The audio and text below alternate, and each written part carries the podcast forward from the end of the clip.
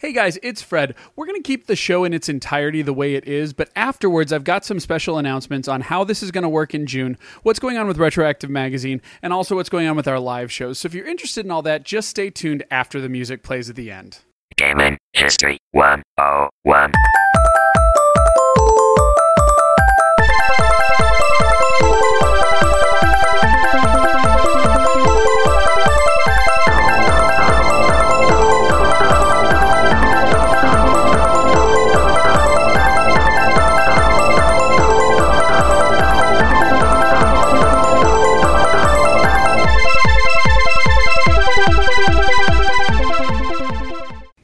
All right, what's up, everybody, and welcome to Gaming History 101, the Retro Video Games Podcast.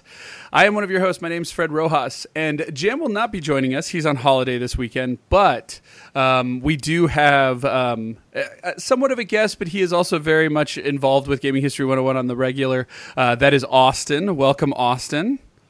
Thank you. Glad to be here. Yeah, yeah. Gra- glad to have you, especially for this show. And we also have a special guest coming straight from Devil's Castle Dracula himself. We have our special guest, John Learned, uh, freelance writer. Thank you for joining us, John. Hi, everybody. Thanks for having me. Yeah, yeah. Um, we had you on because I actually got your name from Matt Bradford on a uh, a different episode we had him on for, and he said you need to find this guy because he has done the annotated Symphony of the Night. And um, Matt kind of just left it there. He didn't really go into what your your series was. Um, and I think very that's a- Matt Bradford of him. yes. And again, it wasn't like he didn't want to promote it, but he just kind of left it there on the table for me to find and do with what I would. Um, and I did, and I think he knew I would do this. Uh, and uh, and and your uh, your series was a delight to find because, um, from what I gather, and I have to confess, I have not watched the whole thing uh, in fact, I've only watched the, the pretty much the first two episodes, and the reason being is up and until this weekend, I had not uh, completed Symphony of the Night, so I wanted to beat it first. But your video series appears to walk you through basically playing through the whole game, but you add, you know, kind of the context both in the Castlevania world and just uh, the overall uh, meaning and secrets throughout hidden throughout this game, of which there are a sizable amount. Um, you know, kind of as you yeah, go. it's it's um. I mean, it wasn't really intended to be um just a, a straight up let's play of it. Like, you know, when I first played the game as as a you know when it first came out in '97, I had played all the the older Castlevanias, and at that at that point, and I, I could see the references even back then. Like, oh, this came from this game, and this came from this game, and I always kind of wanted somebody to do like just kind of crack the whole game wide open and say, okay, here's where all these references come from. Here are the religious references and the biblical allusions and blah, blah, blah, blah, blah. And I kind of got sick of waiting and I decided to, I'm going to learn to edit video myself. It can't be a bad skill to have. So this was the first thing I've, I've decided to do.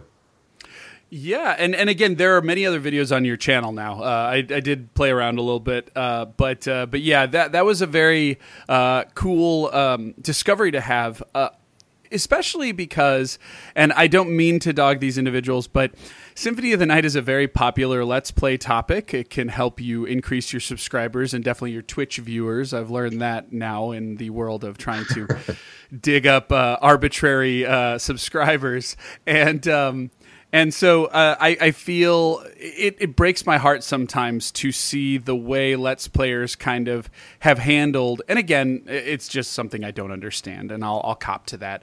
But there is a lot of uh, Symphony of the Night Let's Plays out there where they either don't know what's going on, or there's weird edits where they figured something out and then they jumped back into it, or they just talk smack or, or, make stupid sounds on the game the whole time. And um, yeah. so it was it yeah. was a breath of fresh air. Oh thank you. Thank you. So well I, you know i try to like i don't know make it as clinical as i can i guess. So like sometimes i'm not as boring a dude as what i come across in those videos. Like those come out very dry because i have to stick to a very specific script when doing that stuff. But um but there's there's a lot to unpack in each in most of the videos. Like some stuff's really development heavy other stuff is like okay these are this is where all these enemies come from. They come from previous games and blah blah blah blah blah. So it gets it gets a little bit in the weeds sometimes but um but yeah, I'm about halfway through. Where, where I'm just about to go into uh, not quite the second castle yet. Instead, I'm gonna like sprint back through the rest of the the castle to kind of ma- like map everything I couldn't get for my first run through. But I'll use that as a time to kind of throw in development info and in things that don't really fit anywhere else. So. Um, not quite to the second castle yet. I, I hope that doesn't really spoil it for for people out there. But uh, thanks for finding it. And thanks for having me on here. I'm really excited to talk about this stuff. Oh yeah, most definitely. And actually, it's funny when you talk about this, uh, Austin. Um, you, I don't know. I'm guessing you're probably familiar with my my Chron CD uh, series, but. Um, a, a lot of what you're saying is kind of the same thing. I always wanted somebody to chronologically play every CD based console game, which is a bit of a masochistic endeavor because Oh my god. uh, once you get outside of the PC Engine CD, it's not a very well. I really like it, but most people I don't think will. Uh, I, I have a penchant for FMV games. I don't know why. Oh, turn off the ringtone. Um, but uh, I think that was an appropriate sound at that moment. yeah, actually, my ringtone is is notorious for perfectly inserting itself into certain situations. you like sewer shark? yep, exactly. um, but uh, but yeah, so I decided to do it because no one else was going to do it. Like you know, I talked to Dr. Sparkle who does Chrontendo and a couple other people who were doing that stuff, and they were like, "Yeah, I'm I'm not going to do that. I might do PC Engine CD only, but that's it." And I said, "Okay." So I started doing it, and what I do is I basically tackle about 15 games an episode. It's pretty standard fare uh, for about five to 10 minutes per game. Uh, but yeah, in the same regard, uh, it's got to be very scripted because if you go off the cuff you end up with uh, I have a early Doom video where I compared each version of Doom, and um, and I just did them off the cuff. I just paced in a room and recorded each each version of like the 18 versions of Doom, and I used the word compromised in that video probably 250 times, uh, and people point it out constantly because it's YouTube, it's the internet. But like for a change, I was very pleased about that. So. I totally get that, and I think the video comes off um, as exactly what I was, uh, in my opinion, looking for out of something that has that title, the annotated Symphony of the Night. Like that is exactly what I expected it to be. I think you did a really good job. Thank you. So, Thank you very much. but yes, and of course there will be a link in the show notes. Everyone is encouraged to go check that out. Um, uh, if only to, to kind of see the, the beginning of that work, but it is uh, it is fascinating, and I'll be watching the rest of it uh, now that I've I've completed the game. Um, one other thing we probably didn't run through with you, John, is uh, this is a spoiler cast. All of our game clubs are spoiler casts, so feel free to go to town. People uh, kind of come into it with the understanding um, that uh, it's probably best to have played the game that we're talking about before. Um, and uh, before diving into this, because sometimes at the very beginning of the episode, you could learn the ending. This is also a 20 year old video game, and I think the statute of limitations is over at this point. So. Yes, as a retro podcast, we understand the statute of limitations. We also kind of throw it out the window once a decade has passed. That's usually my uh, my sweet spot, uh, unless it's something like I don't know if it's something that's just been released for the first time in America or something. I could see Yeah, the argument. Yeah. Yeah. but but usually no. So. Um, but yeah, so so thank you very much for being on, and um, and Austin. From my understanding, you're just a big Symphony of the Night fan. I love all the Igavania games, so I am happy to be here.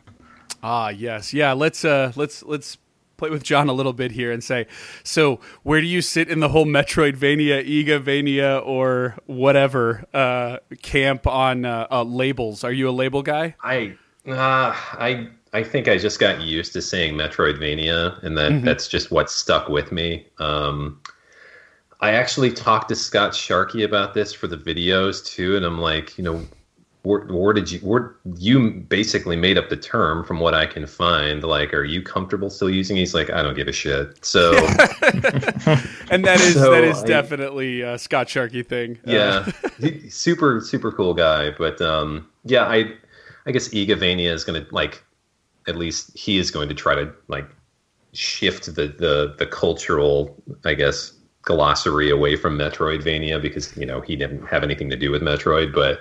Um, right. I, I mean, call it whatever you want. Like people are going to get, they will understand what you mean. So Yes. one way or the other, what's the difference? Yes, we uh, we we actually made fun of this. I forget if we did it in an episode or a article where it was like we we called them castle roids for a while, um, and. Uh, Which sounds like a terrible thing you end up in a doctor's office for, but Right. um, but yeah. So, uh, but no, it, it's true. And I was recently listening to Retronauts, and Jeremy Parish has kind of taken that and run with it.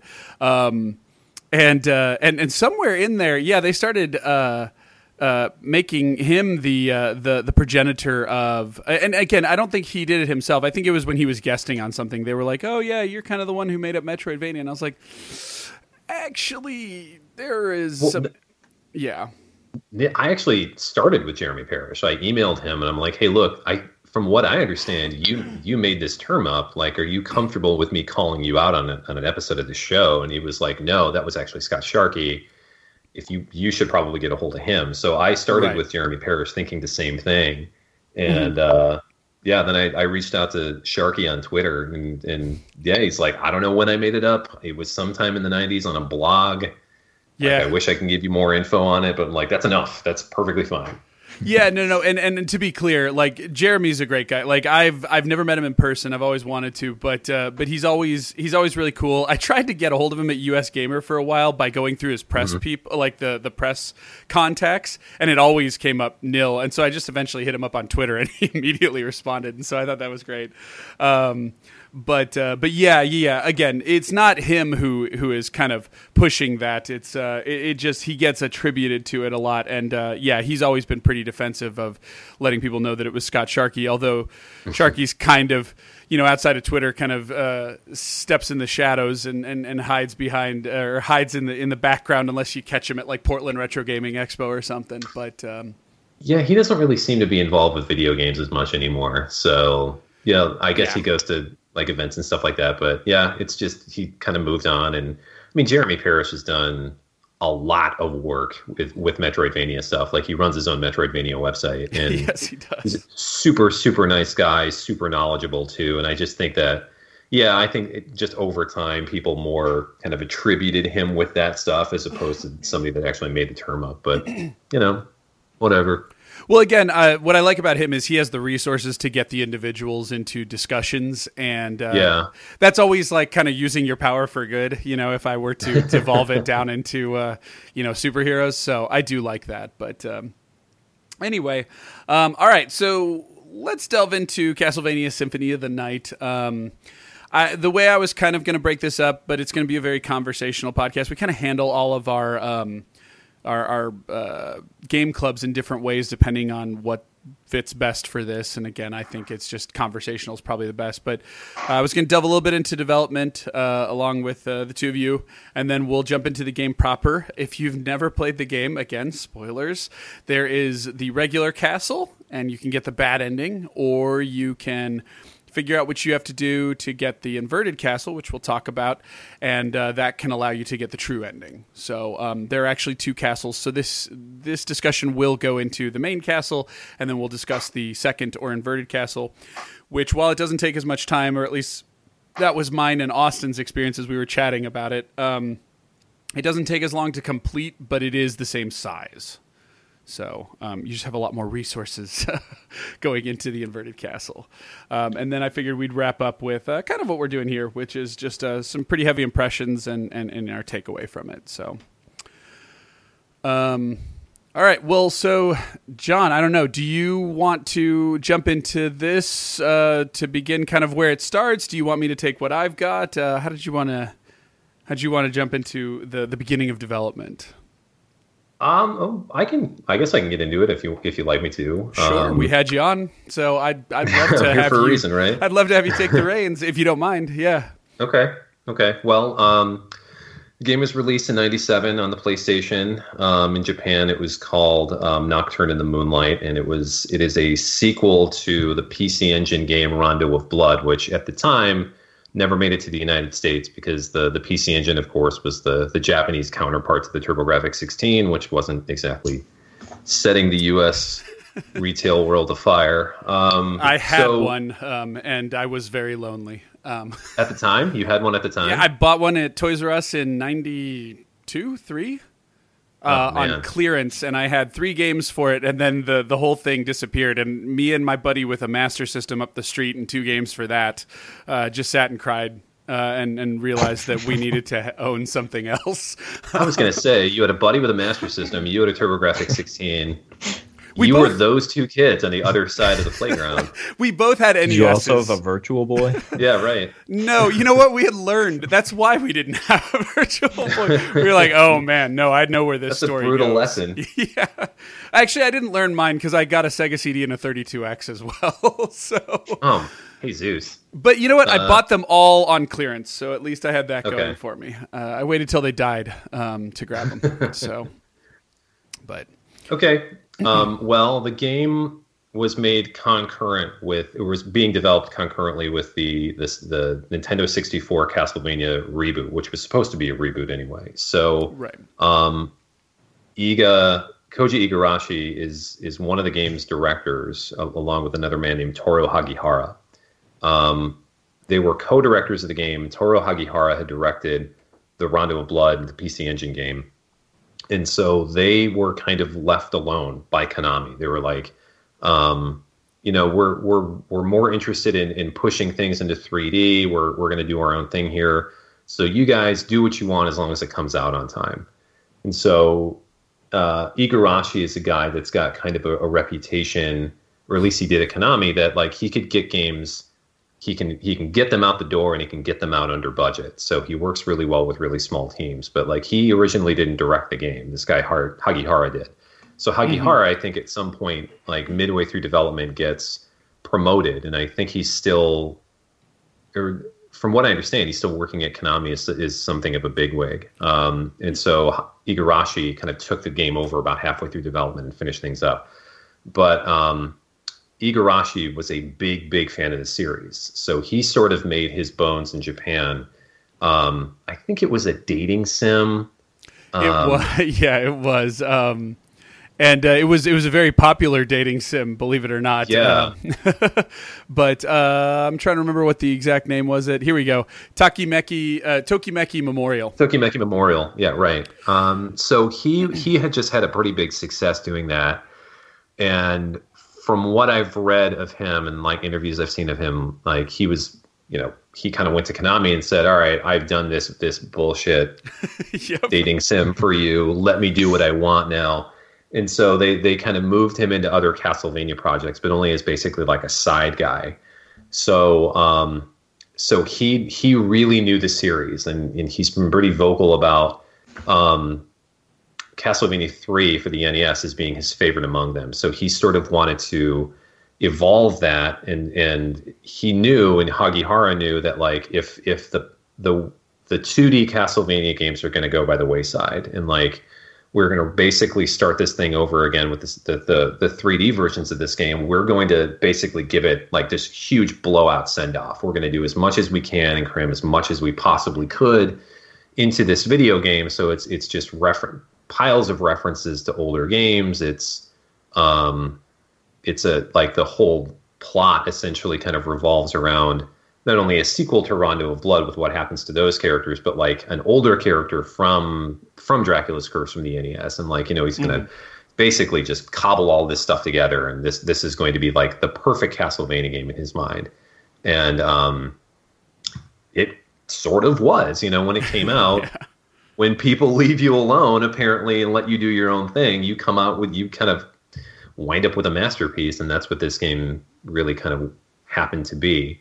Um, but it wasn't their first shot at doing this, so there's Yeah. not a lot of there's not a lot of info out there about this. But like speaking of the 32x, Igarashi's first Castlevania project was a canceled 32x game, um, kind of internally called the Bloodletting, Yep. and it um, uh, didn't really go very far, and the 32X was kind of DOA anyway. So they they had sort of taken some of that work and moved it into Rondo of, or um, Symphony of the Night.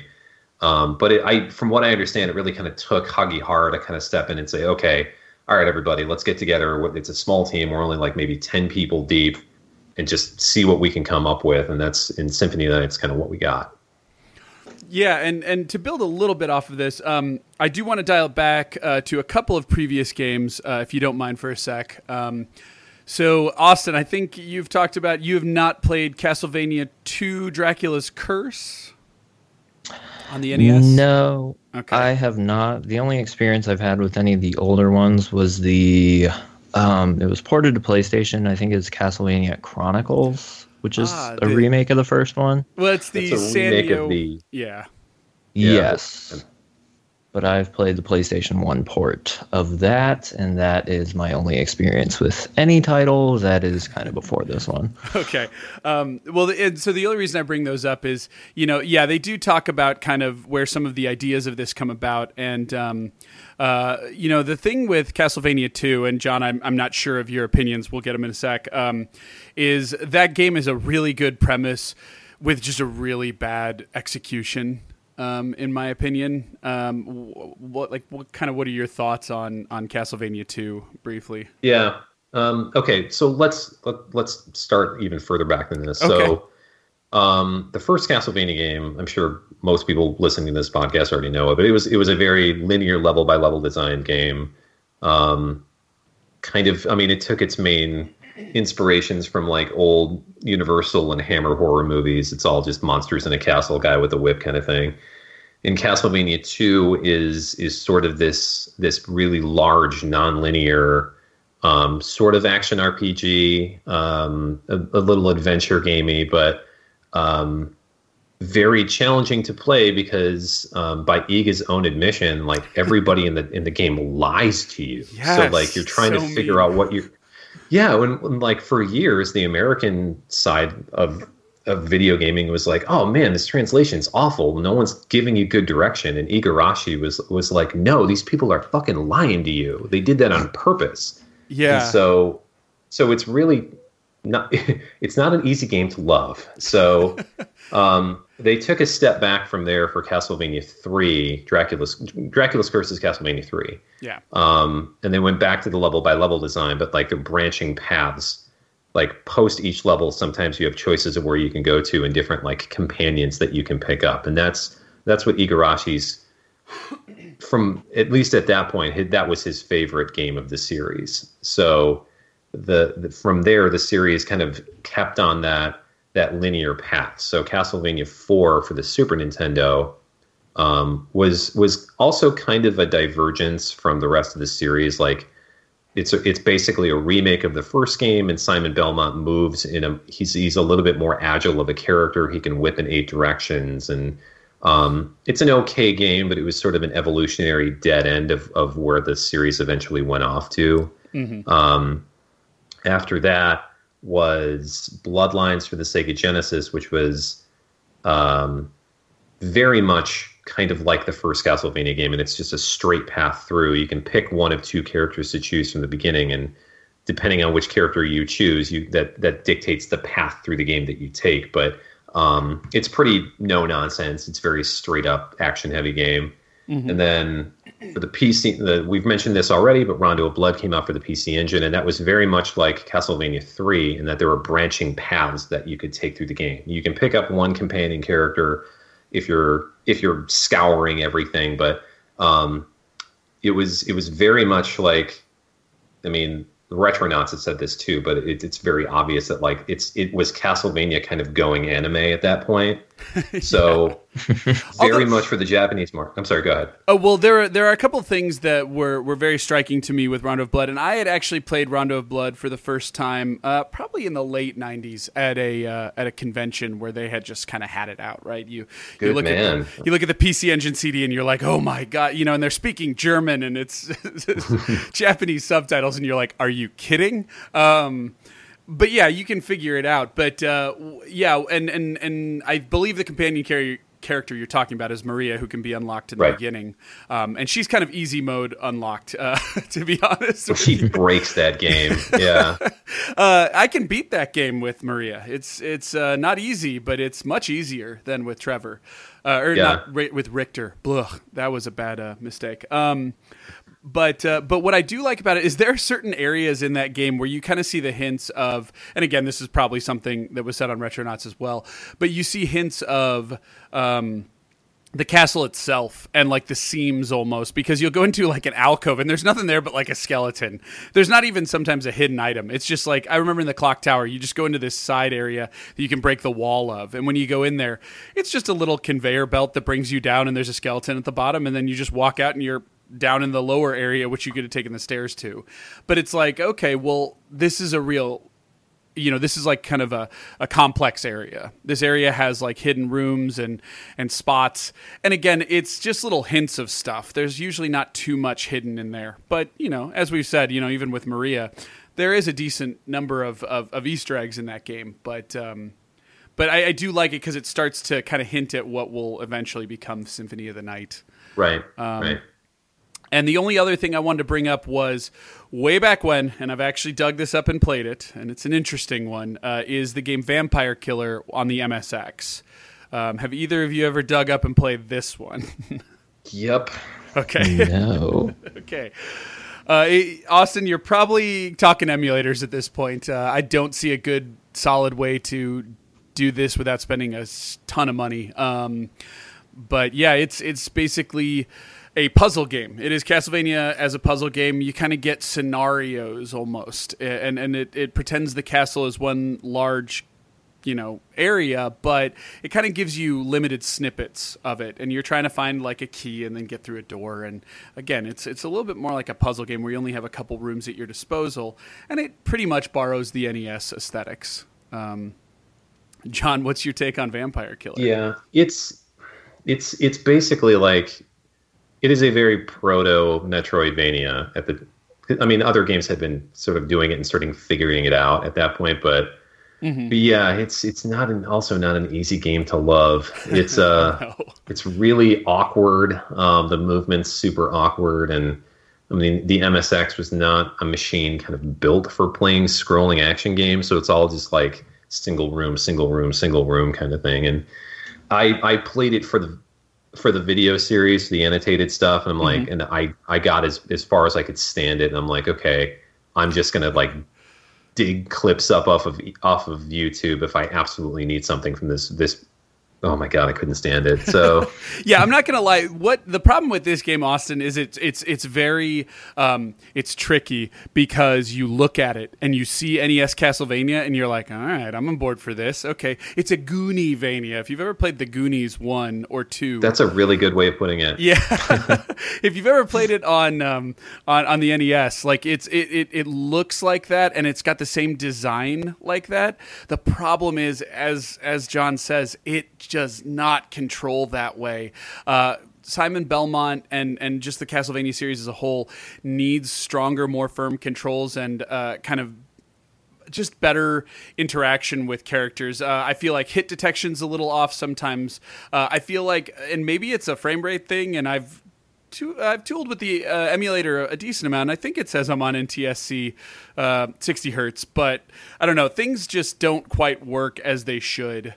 Um, and it's not a great puzzle game to boot. Like it doesn't follow, you know, Goonies one on the NES or on the Famicom Disk System. Actually, I really love that game, um, and it's not it's not a, a good representation of that. And again, you look at another game that was very similar to that, which was. Um, sorry, in, in design, uh, and basically how they had to get around the technical limitations was Metal Gear for the MSX. Um, And that game lends itself a lot better to this kind of design because it's all about moving slowly. You, uh, Snake does not have to be very agile. He doesn't have to work in the moment. In fact, you're probably better off the more precise you are with the up, down, left, right. That's another problem. Uh, the up, down, left, right of the MSX's keyboard doesn't translate well to a gamepad if you use that with the emulator. Um, and so it just it doesn't lend itself too well because Metal Gear's not a platformer and Castlevania is. Uh, and so yeah, it- again, it looks great in screenshots, and then you play it and you're like, okay, maybe this wasn't. Uh, it's the You know, opposite. points for trying though. Like, Yeah. I get I give those guys credit for really giving it a shot, but it, yeah, it was those were baby steps. Those were programmers trying to figure out how to how to design an interesting game, and it, it's a it's a noble failure. And I if you've I ever give them credit, but I ne- never want to play it again. Yeah, if you want to go look up on YouTube, Gradius, uh, it might be called Nemesis in Japan on the MSX. Uh, and see how the MSX handles scrolling. And any if Jam were here, any any guy in the UK uh, or you know or in Europe as a whole who who has seen scrolling in action on a microcomputer will tell you um, we're probably better having Vampire Killer be what it was as opposed to trying to make the NES version of Castlevania work, but it just didn't. so. Um, so you know, again, kudos for trying, but uh, yeah. So, um, but that's kind of these are all kind of the building blocks as to where Symphony of the Night uh, kind of comes together. So, uh, John, I'll kind of pass the buck back to you um, on kind of the development side. I don't know how much or a little more you want to talk about before we jump into the game itself. Okay. Well, um, you know, as most people know at this point too, it's a non-linear action game. So, as opposed to like falling into pits, which would kill you, and that's what um, Iga used to refer to those as one-hit kills. Um, he, as a um, a way to sort of attract newer players, he wanted to make they they were very open about wanting to make the game a little bit easier, and eliminating pit deaths basically was one way of doing that. So what they actually did was kind of look back toward, excuse me, the Legend of Zelda, which everyone, um, you know, even though we've been calling it Metroidvania for years and years and years. Um, the Legend of Zelda is actually a bigger influence on the development team than Metroid ever was. Um, so they wanted to make a sort of like side-scrolling Zelda game, and that means like if you fall into a pit, then that's not going to kill you. It should just take you to a different area, kind of thing. Um, so they, like I said, were were sort of left alone and did all this stuff, and um, a lot of things didn't quite work the way they wanted it to. I mean, video game development is hard, so you like you said earlier, Fred, about like the seams that you can see in Rondo of Blood. You can you can definitely see some of that stuff in, in Symphony of the Night too. But just with the amount of crap that they crammed in there, it's right. it's a miracle. Really, it's it's a miracle that this game a got was released, b was released in the state that it was because I can't imagine the time it took to to put all that stuff in there mm-hmm. and see that it's it's still really good. It just feels good in your hands. It controls very very well, um, and it's a fun game to sort of. Um, it's challenging your first way through, or at least it can be. But like once you sort of once you figure the game out a little bit, like once once you get to like like memorizing the lyrics of the song, basically, once you really start to dig into things, you can just crack it over your knee immediately. And it's it's a fun game to just break in half. So um yeah so that's that's kind of it in broad strokes. Sure. Um yeah i, I last night i had a couple of beers uh, after a barbecue and um I'd be lying if I said I wasn't in a, a really deep click hole of um, reading some of the, uh, you know, uh, one of the easy examples is I had no idea about the half fairy, the nose demon, and the sword familiar. Um, mm-hmm. No clue. Not didn't even know those existed. Um, and and finding out about those and things like that. Um, uh, I just yeah, I just spent like two hours just looking into all the crazy secrets of this game, and I was like, you know what I just need to go back and, and, and again start uh, watching your series and stuff like that. But uh, I knew if I did, if I wasn't more active, I'd just fall asleep. So, but uh, but I am I am continually uh, impressed, and actually I look forward to.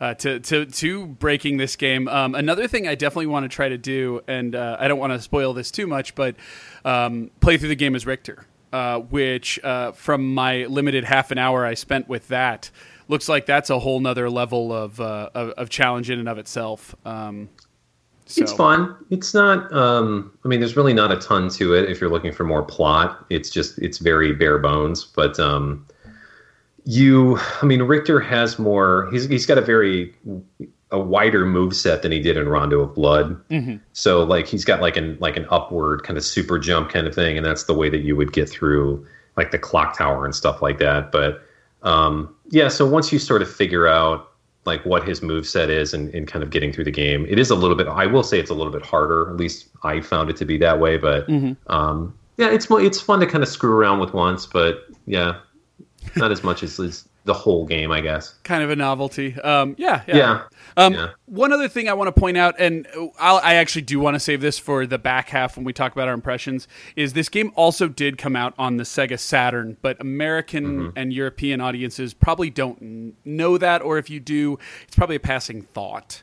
Um, the Saturn port. Not solid, which you would think it is based off of the Saturn's ability to handle 2D sprites. But there's actually, and, and in that uh, in, in an interview uh, that uh, I'll, I'll throw a link to, they kind of discuss it where the backgrounds are actually pretty dynamic in this game. Um, they're essentially sprites in and of themselves. Uh, that didn't play too well with uh, with the Saturn's uh, hardware architecture, and then uh, a lot of the special effects that are used in this game. Um, the one that easy, easiest one to come to mind is when you're partially in water and partially out of water, uh, and a lot of the transparencies they don't go over well on the Saturn. Uh, the Saturn also has a chunky frame rate, uh, which is kind of the kiss of death for this game. If this game is not running at 60 frames smooth, it's very hard to keep the flow of combat, and that that hurts you a lot uh, with the Saturn port. I haven't played too much of the Saturn port. I just took it as a foregone conclusion when people like Jeremy Parish say it's not worth playing or it's not a great version of that game. That maybe that's probably not the best way to experience it the first time. So Yeah, it's a it's a footnote. Um, yeah, I'm sure we'll talk about this a little bit more. But like, if anybody's really curious what the differences are, Digital Foundry did this really spectacular video on, No on kidding. like the very key technical differences between both systems, and it's. I mean, it's it's really it's super inside baseball. Like you've really got to want to know this stuff, but like it's but it's, it's, Digital. Foundry, so you're you're kind of accepting that at the door. So i i- Right. for anyone listening who doesn't know who Digital Foundry is, yeah, it's exactly what he just said. Like it's it's all inside baseball, really deep diving into the visual stuff. Um, wow, looks like Symphony of the Night, the Japanese version on Saturn, sells for about one to one fifty these days. Um, and that's gone up like way up. yeah, I've got a modded Saturn, and this is one of those rare instances where I don't feel so bad about just burning a disc and giving it a go. Yeah, I feel as, th- as though I should own it, like some like perverse sense of duty, but um, well, I haven't pulled the trigger yet. Well, and you don't know this about me, John, but uh, I am a player and not much of a collector. I have a collection because by d- default you have to, but like I have versions of games that are in conditions no collector would allow into their shelves. um, half my games are on spindles uh, with data side touching data side, so uh, yeah, like. I, I keep I keep good care of them, but uh, they're not. I, I have a lot of really junky games. My uh, my copy of Conker's Bad Fur Day, literally the cartridge falls in half if you don't keep the, the tape on it. So I, I buy those Great. types of games uh, so I can good. play them. Yeah, We need more of you. yes, I have the junk keep collection, but they all no way, man. they all play. Uh, so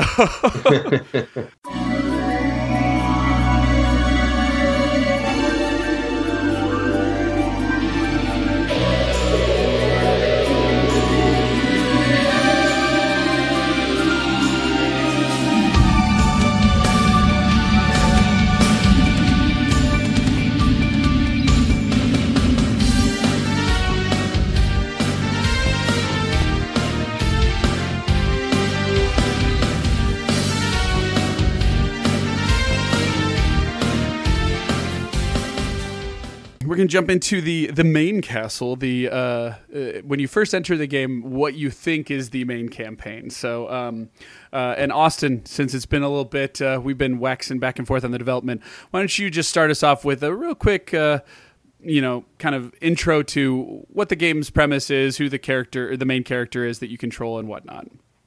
Yeah, for sure. So, Symphony of the Night, um, it starts out you're playing as Richter Belmont, and you reenact the last boss fight against Dracula from the Rondo of Blood game. Uh, I think they put that in there because no one had really played that in the States, for most people anyway. So it was, since it was a continuation of the story, they kind of wanted to loop those things together. Um, so And after the Dracula Real fight- quick, it's a bold misappropriation of that final fight. I would like to say.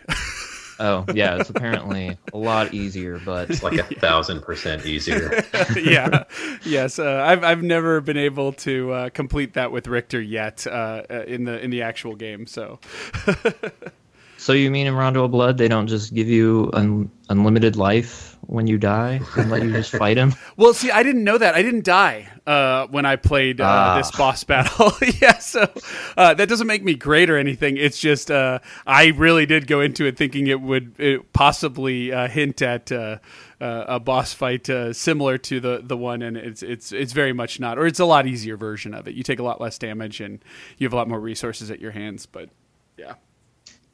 Yeah, even so, I managed to die, so I guess I might have to skip out on Rondo of Blood for now. And I think they expected But- a lot of people to die. So So once you jump into the actual game, you play as Alucard. Um, he was in Castlevania 3, you guys mentioned, but he, spoilers, uh, son of Dracula. His name is Dracula backwards, actually. But you are basically playing as Alucard in order to stop the resurrection of Dracula, as is common in the Castlevania series. And you work alongside with Richter and Maria in order to kind of stop that. Right. And I should point out that uh, until you kind of get a feel for what's really going on in the castle, uh, Richter actually presents himself throughout the main campaign, especially if you get the bad ending, as the the bad guy, the nemesis.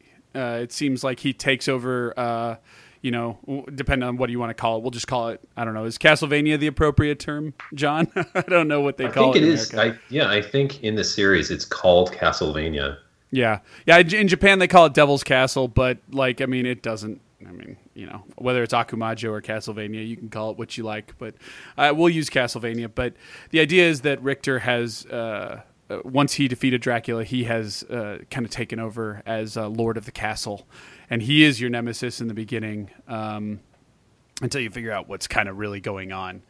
Um, but the the first thing I wanted to discuss was how striking it is, uh, and and Austin, I apologize. This may be a little different for you, uh, but you've got a you've at least gotten a taste for it. How different it is to play as Alu- Alucard with um, um, more melee style weapons, and yeah, the whip is a melee style weapon, but it was always a, a very distinct kind of style, and you got to get a little more into the faces of the enemy um, as Alucard, in my opinion. Like you've got to Yeah, definitely for sure. I don't know. Um, yeah, yeah, because I had played all the Game Boy Advance and the DS games before this, um, which don't have, or a lot of them have the whip, or you can use longer range weapons um, that have kind of different play styles. So transitioning to this very short, you have barely an arm span away from the enemies when you're used to the whip where you can be very far away. It was it was kind of challenging to get used to for sure. Yeah. John, uh, how was uh, how was the the switch in weapons for you? Uh, you know, honestly, it, for me, coming from those older Castlevania games, like Alucard is so much more mobile, and, and Mhm. the attacks can be so much faster that that's one of the things that felt easier to me because you really have to. You've got to be pretty methodical playing as the Belmonts of the first games, the the NES stuff, and um, so yeah, like especially with with some of the weapons in the games are are like they're really fast. They're not particularly powerful, but like you can you can just pepper enemies with hits. Um, so that always felt a little bit easier for me. Mhm. And um, is from the development side of things, um, Igarashi did a, a talk at GDC in 2014 where he talked about resolution, like going from the older games to the newer stuff, and how like that was one of the reasons they didn't have a Belmont in the game is because because they they they had more resolution to work with on the PlayStation versus the older stuff that like then from what you were saying Austin like how it's nice that like the whips have such a range it would be too much of a range. Like if they upped everything um, resolution wise pixel wise then a Belmont with a whip would take up like two thirds of the screen and that would just make things unfair so I Kind of like Castlevania Four. Uh, yeah, pretty much. Yeah, where you just have command of the whole playfield. Um, Yeah, yeah. But yeah, Alucard, he moves pretty well. He moves very quickly, and, and like being able to change the angle of your jump plus the the amount of attacks, it, it always seemed a little bit easier to me. Yeah, Belmont has uh, people of uh, many people before us uh, have said you know you have to commit to all your jumps uh, in Castlevania. There, there, there's something once you play them, especially the three NES games, uh, and to a certain extent uh, the other ones um, that came before this. You really have to commit to your jumps. Um, there is no going back on them, and oftentimes that is the crux. Um, so, I thought this was a good change of pace. Um, uh, and and also, yeah, the, the different weapon types and whatnot uh, were useful. Although, and I don't know if this is a common way to play. I always fell back on the lighter, stronger weapons. Um, I, I, felt much more comfortable bouncing around, using Alucard's, uh, better mobility. Um, I never got as good at the dash as I wanted to be, the back dash. Um, but I was able so to really, utilize it. Unless you're unless you're speed running the game with like the the shield dash stuff, mm-hmm. um, it's not really worth it to be honest with you. Like you're you can move fast enough on your own that you don't need to necessarily backdash out of danger. And I I agree. Like I've always played the game with like strong one handed weapons like swords and stuff like that. Um, so it's yeah, I mean, but that's another good thing about the game too is that it's super versatile.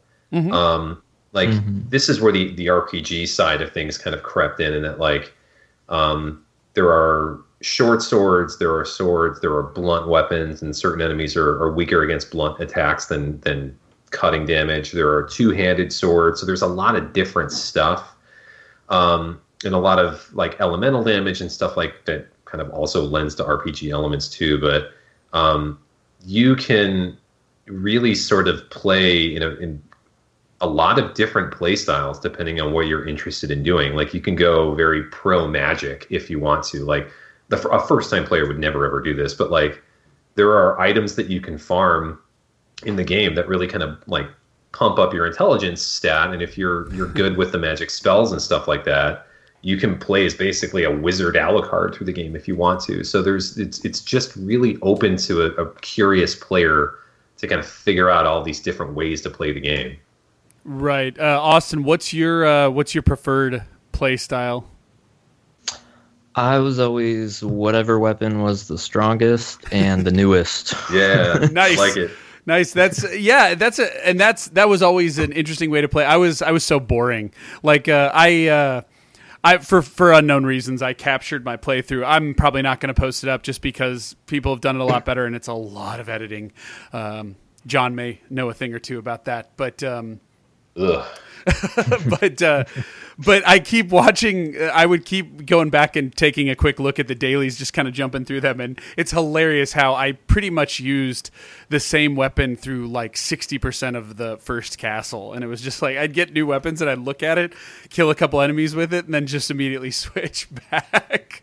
so. Um, I, I, I was you very... can do that, and that's part of what makes it awesome. Like you can, yeah. you can do that if you want, and it still works. Yeah, I've also heard of the luck run. I think Jeremy Parish recently talked about that, where you can just boost your luck like crazy. Um, I think they call it the naked run as well, uh, and and just uh, you know just crit like almost every time. yeah, that's okay. Here's another thing with the game that like like earlier Castlevania games, you put in like you name your save file before you start, and once you have a cleared save file on your memory card um, you can do like Richter mode, play the entire game as Richter Belmont, as we sort of mentioned earlier, but you can also um, start with um, some kind of gag armor, the axe armor, which is essentially worthless. Um, I'm sure somebody is going to post in your comments how wrong I am about that, but um, there's also a way to to basically um, just wimp down all of Alucard's stats except for his luck stat, which boosts it to its its capped maximum, but also give you an item which which pumps it up by another 30 points, which means you're not really doing a lot of raw damage, but like the amount of like the the um, the rate of critical attacks is just through the roof. So as long as you're still attacking something, you're probably going to kill it ultimately faster than you would in like a normal run of the game. Mm-hmm. But it also means that you can farm items and weapons from enemies a lot easier. Right. So if if you know what you're doing, you know what you're looking for, kind of thing. If you know if X enemy has a weapon that you want, you can just kind of plop down and and kill them for for 15 minutes or so, get what you want, and then just steamroll the rest of the game. yes, and I actually noticed that there was a. Uh, I think it's in the inverted castle. There's a. Uh, a, a a pendant or I think it's a bracelet you get that increases your chance of rare drops. Right. And then yeah, farming was a, a fun little endeavor when I, I decided I wanted something. Um, and, and I, I only toyed with it a little bit, but uh, but yeah, it was interesting. It was really interesting as I would like find an, an item in a corner room and then leave and then fight a bunch of enemies around there and then get the same item as a drop. I was like, oh, okay. Um, now I have two. so, so yeah. Um, but uh, but yeah, and, and and again, the like you were saying, Austin. I don't remember if you said this on air or not, but the game basically has somewhat of a linear path. But at the end of the day, you're really just kind of traversing the castle and getting as far as you can um, before you eventually do get gated by a couple of things. And I'd say the the two big ones are the Bat Familiar and the um, Mist Familiar. Um, I had a hell of a time finding these, and I think the Mist Familiar is the first one you have to find, and you have to find it in the catacombs. Um, did you guys have an issue finding the catacombs your first time through, or is that a common thing, or is that just me? I, I feel like it's kind of common, but I don't know. Austin, what do you think? Um, I'd say for me, like sort the exploration in this game is pretty difficult to you really need to pay attention to what you're doing in order to get through the game. There's because this was my second time playing through the game, and there were times when I was just like, I literally have no idea what I'm supposed to be doing. and it was, I had completed it before, so I had to look up a few things. Um, I remember getting just like confused the first time through uh, after you get the library and you kind of go up that path a little bit and you get the wolf skill. Mm-hmm. And then there is that big open room over to the left where the bridges break and everything and you're supposed to have the double jump by then to be able to get across it. I don't know why but each time that i played through i thought oh you have to be the wolf and you have to dash and just time it really well to get to the other side and so I spent like two hours doing that each time. And then once you get to the other side, you need a double jump to get through. And I was Oh, like, yes. this is great. so there's a lot of those moments for me in the game. Um, once I kind of like had the bearing of what to do, I think the big kind of block in the beginning is getting the what is the ability you buy from the librarian to open the blue doors? The, yeah, it's the magical seal or whatever. The yeah. Yes. Jewel of Open. There you go. Uh, the Jewel of Open, yes. The Very most- on the nose Jewel of Open. the most yes. cryptic item in Castlevania lore. So it was like I knew to buy it once I got there, but then I was like, where were these doors? I remember seeing them, but I did not make note of where they were, and so I had a heck of a time trying to get back there and getting through those. oh, see, so Austin. wait a second. Wait, oh, sorry. You you used the the wolf to jump the crumbling bridges into the clock tower. yes. Both that times I played through this game. Yes, it works no very well. way. Yeah. Ah, oof. I've never I never knew that. I never tried that myself. Wait, there's Yeah, a use for don't- the wolf? There, Yeah, right. See, that's but the that thing. makes sense because like they give you the wolf, you can find the the form of wolf before going into the clock tower. So I guess you would naturally assume that that's what you use it for. Yeah, Mhm. and that's totally what I thought. I was like, hey, why? What else would they put this wolf in the game? Um, here's this part where you can get through using the wolf. You just have to jump at specific times, and it's really difficult, and you should not try it. Wow, But- that never occurred to me. you know, I did try it, and I, uh, I, uh, I was not able to get beyond. I think it was the second bridge. Uh, but isn't it like if you screw up, like that's it? Like you fall down, Yeah. and then you gotta, you gotta do One it with the double jump. Yeah. Yes. So I just I was like, oh, I got to do this again. Let's get to the other side, and then. Of course, right when you get over the first platform of the clock tower, you can't reach, and it's like, well, that was a good time. Videotape it just to prove you did it, though. Um, You know I'm going to go try this. I, I will tell you that his story holds water. Not that we didn't believe you, Austin, but there is a speedrunner who has a video of himself doing it. Uh, apparently, yes, uh, in speedruns, you have to master that uh, uh, to get across it faster. Um, you do. I think you still need to have the double jump again, like you said for the clock tower. But uh, Yes. yeah, apparently speedrunners use the form of wolf. I only really use the form of wolf to uh, get across screens real fast. Um, Yeah. well, and, and to all. unlock the elevator, I think it does that too. yes. but um, but yeah, I uh, uh, so so John, like yeah, wha- whoa, and one other thing I want to say is when you get the uh, the what is it the uh, the the gem of opening or um, The jewel of open the jewel of open. Yes, uh, when you get that, the Austin, the way I usually found one thing is. Uh, Old gamers uh, have notebooks by them, so I had always written down some of my dead ends. Uh, but the other thing was, I would just look on the map for anywhere where I clearly was stopped. Like it'll tell you, oh, there's a door here, but you didn't go through it. Um, yeah, that's what I would do. Yeah. That helps Yeah, I you mean, a little I- bit. Yeah, I definitely did that too, and that's kind of like my normal progression through the Igavania sort of games. It's like, oh, here is one door that is kind of open. That's must. That's where I must go. But with the Jewel of Open, since those were not really like a finished hallway, or they didn't have like the little door symbol on them, mm-hmm. that's why I kind of had trouble with those. I was like, wait, where was I supposed to be? But No, it, Yeah, it makes sense, and it doesn't tell you. Like it's No. many things in this game. Nothing's really explained to you. Um, but it's you can figure it out, but you do rack your head around it. Um, I should point out my first playthrough of this game, uh, which I just did. Uh, I did do everything, but the clock in the game was at about 12 hours, and I feel pretty confident I spent a lot more than 12 hours with this game. so uh, I did not use a guide for anything other than I did finally get pissed off, and this is the spot I always get stuck at. And John, I wanted your take on this, which is I never, I was all, I could never find the catacombs. And therefore, it, it kind of gates you in the game. You get stuck where you can't go any further uh, until you have the form of mist. Um, because you basically need it to get the form of bat. And Yeah, the game is really like if you're.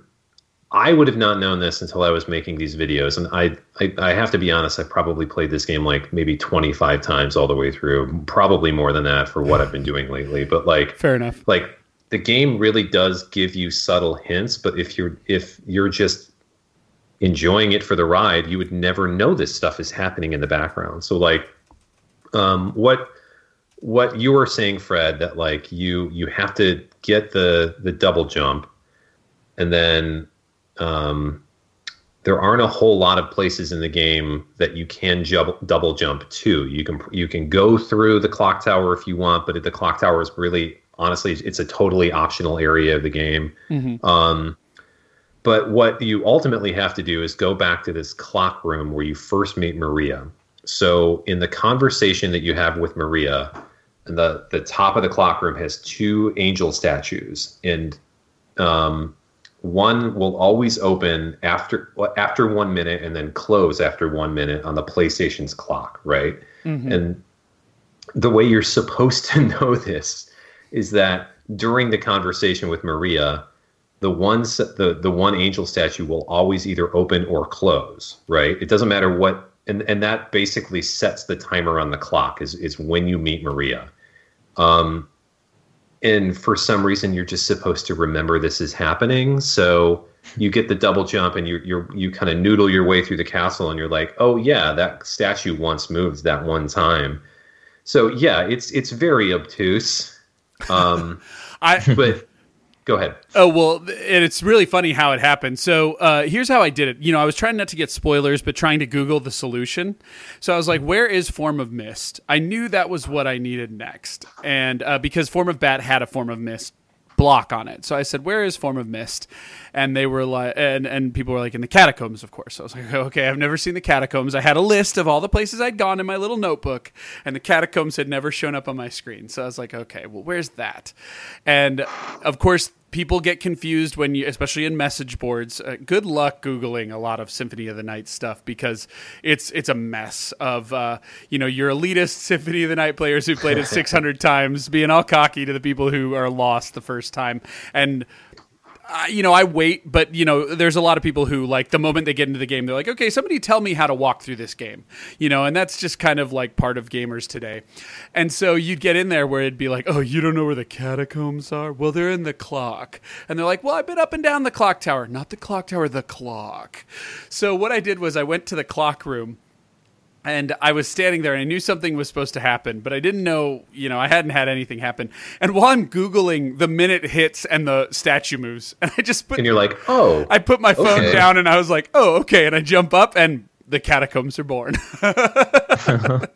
and I was like, okay, okay. And the game, the game really does open up to its second half and uh, kind of explains itself, I would say, from that point moving forward. Yeah, that's a big aha moment. Mm-hmm. Like once you once you make your way into into that little alcove where the, where you're going is actually the Colosseum, not the, cal- the catacombs. My So, mistake. My mistake. There you go. Yeah, don't let that happen again. Right. Right. Um, so once you once you get in there, um, really like you, you can see the form of mist. It's almost from the beginning, and like you you sort of worm your way back around to to get it after a boss fight and stuff like that. But that really sort of like starts to break the mystery of the game up a little bit. Like, okay, I can get this, and now I can go through these these doors and you yourself had already found it in the library like there's one of these missed doors and past that is the form of bat and then at that point really all of your all of your traveling trouble is is basically finished so you can do almost whatever you want whenever you want from from that point going forward so it's a matter of um, the reward for that is going back to previous sections of the game and saying okay now i can get up here now i can open this door and there's there's other stuff that kind of gates you off um, but yeah, that's that's part of the fun of what I mean. That's what makes these games great, right? Is that like you you get new abilities and you can go back to old areas and, and sort of uncover and, and remap things that you didn't didn't know we were there before. It also taught me one thing that was very important, which is that clock room is probably important on both castles. um, Right. and, and it does. So then I was like, okay, well, I need to, I need to know how to get into the middle area, and I need to know how to get into the upper area, which is kind of how you unlock the glasses to let you get to the inverted castle. So like, you know, that part was a thing I looked up, not where it was, but I knew that wearing both rings in the clock was the goal, and so I had to find the rings. The rings were pretty easy to find. Um, outside of the yeah you just basically have to explore everything to get that what's it called the the spike breaker armor Yeah, the armor, right. but um but yeah yeah so that that led me to understand that everything was important i really couldn't figure out how to open the other statue though and then eventually i think again it was by accident i was trying to whip upwards to see if i could break the wall and i accidentally activated the clock and then the thing opened like the stopwatch because i happened to have it because there's stopwatches all over that area and to jump up there and just get the Alucard armor, which is this kind of nerfed armor set, was was also like mm, okay, um, thanks. Glad I figured this out. It's pretty anticlimactic, isn't it? yeah, yeah. Apparently, they were supposed to have some really strong armor, but then they made it easier to get up into that area, and they knew they had to nerf the armor. So, uh, but uh, but yeah, but um, I don't know. Uh, this first castle, one thing I definitely want to bring up was to me it struck it struck me as quite quite easy um, in the grand scheme, especially compared to other Castlevania games.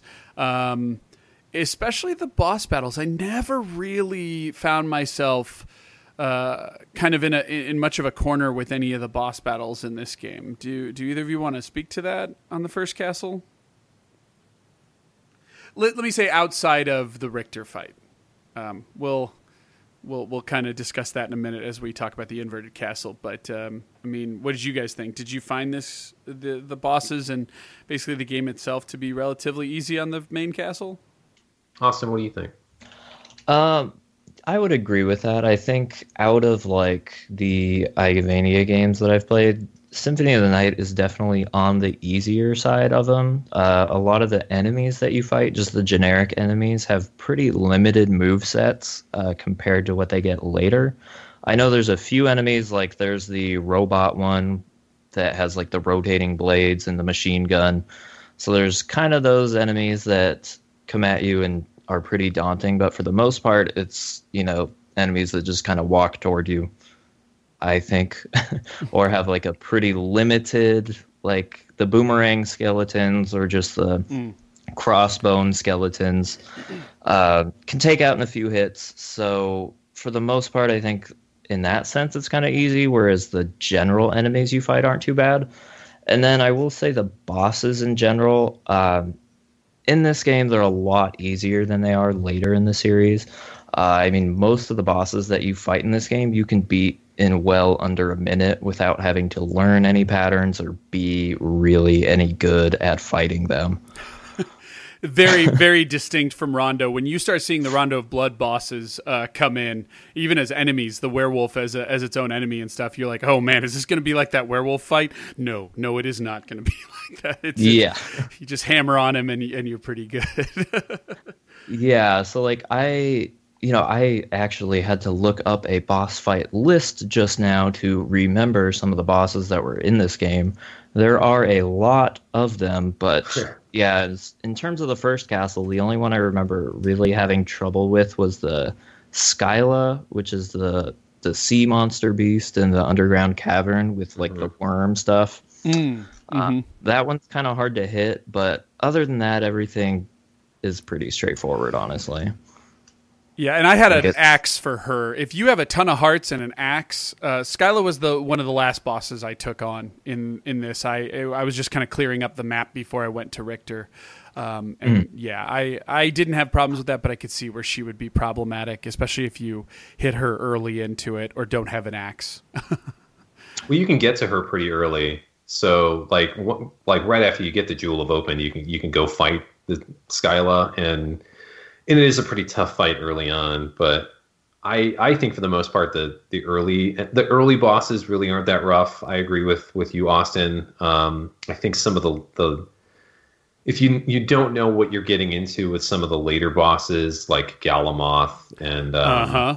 Ah, Beelzebub in the Uh-huh. inverted castle. Yep. Yeah, if you really don't, if you're not prepared for fights like that, it's it's it's a really one-sided affair. So mhm.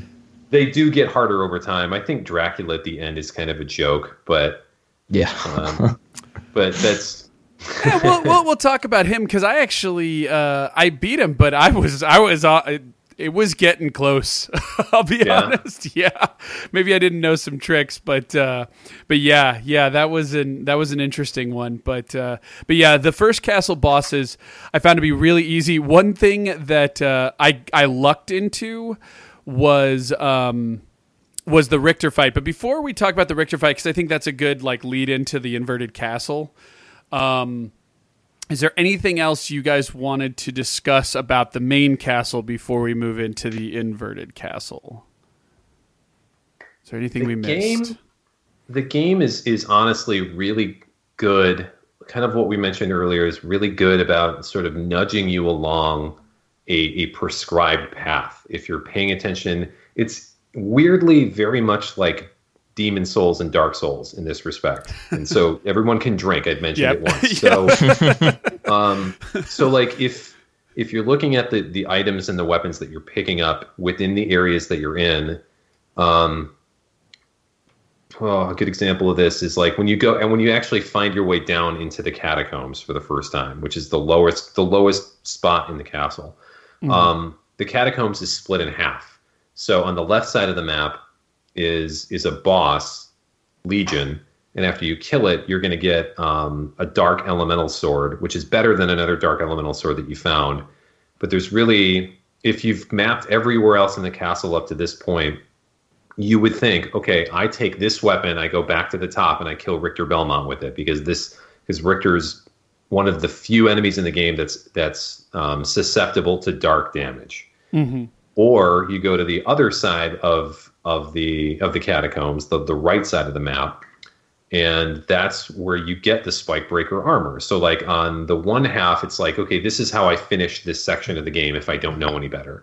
And the other half is like, no, this is how you actually finish mapping everything in the game, the first half of the game, so you can you can get to that second part.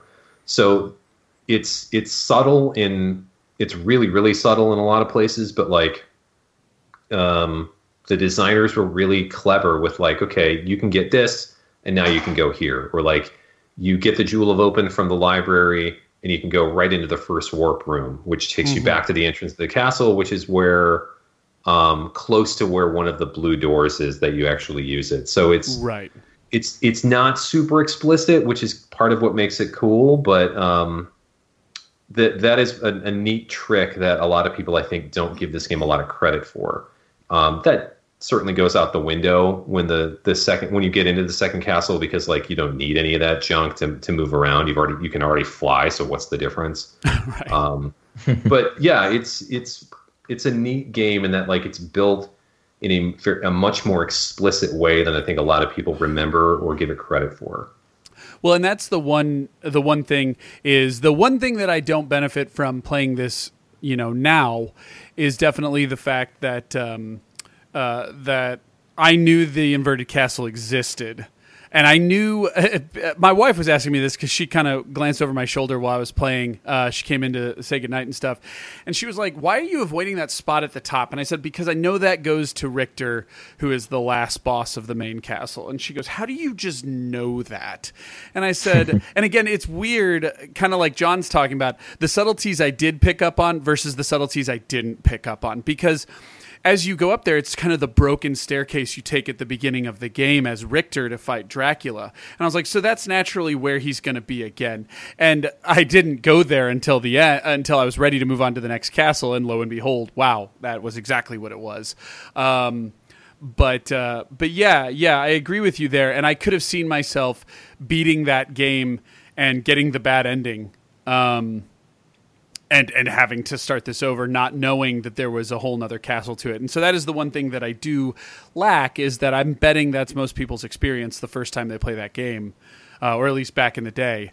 And I, I, I didn't have that because i went into it knowing there's an inverted castle um, which i actually learned from buying the game on 360 when i bought it on 360 there is a uh, there's a achievement for getting the 206 per, the 200.6 percent and hmm. i was like huh what's that and they're like well the inverted castle and bam i just spoiled it for myself well, you know, it's it's such a well-known thing at this point that like I mean, Yeah. the cat's been out of the bag for a long time. It's like I don't know what's a good way to compare this, but it's like watching Fight Club. Most people know the twist at the end of Fight Club or the game or right the, um, the older reference is that darth vader is luke skywalker's dad Right. Um, yeah. I mean, like that's it's Well, one of the more famous twists in video game history, right? So right yes it's don't blame yourself for already knowing something like this was coming. Right, and so I did have to to hunt that down. But again, um, the spike breaker armor, especially you need Echo of Bat to get through that needle room you were talking about. Um, Right. That is probably the biggest headache um, of dis- uh, like even when you know where it is, and I didn't know specifically where it is. I just knew that I needed Echo of Bat before I should go get it. Um, you know that again, a couple piecing together a couple parts of this. It's just like wow, I never would have done this on my own. I, you know, without looking it up, I, I would not have, have figured this out. I would have gotten stuck in that room and never known why. Um, and kind of like Austin talks about with the wolf, what I probably would have done was what I did the first time, which was just try to fly through as the bat. And then when I take form of mist, I get hurt and then I die. Um, but I sure would have tried it.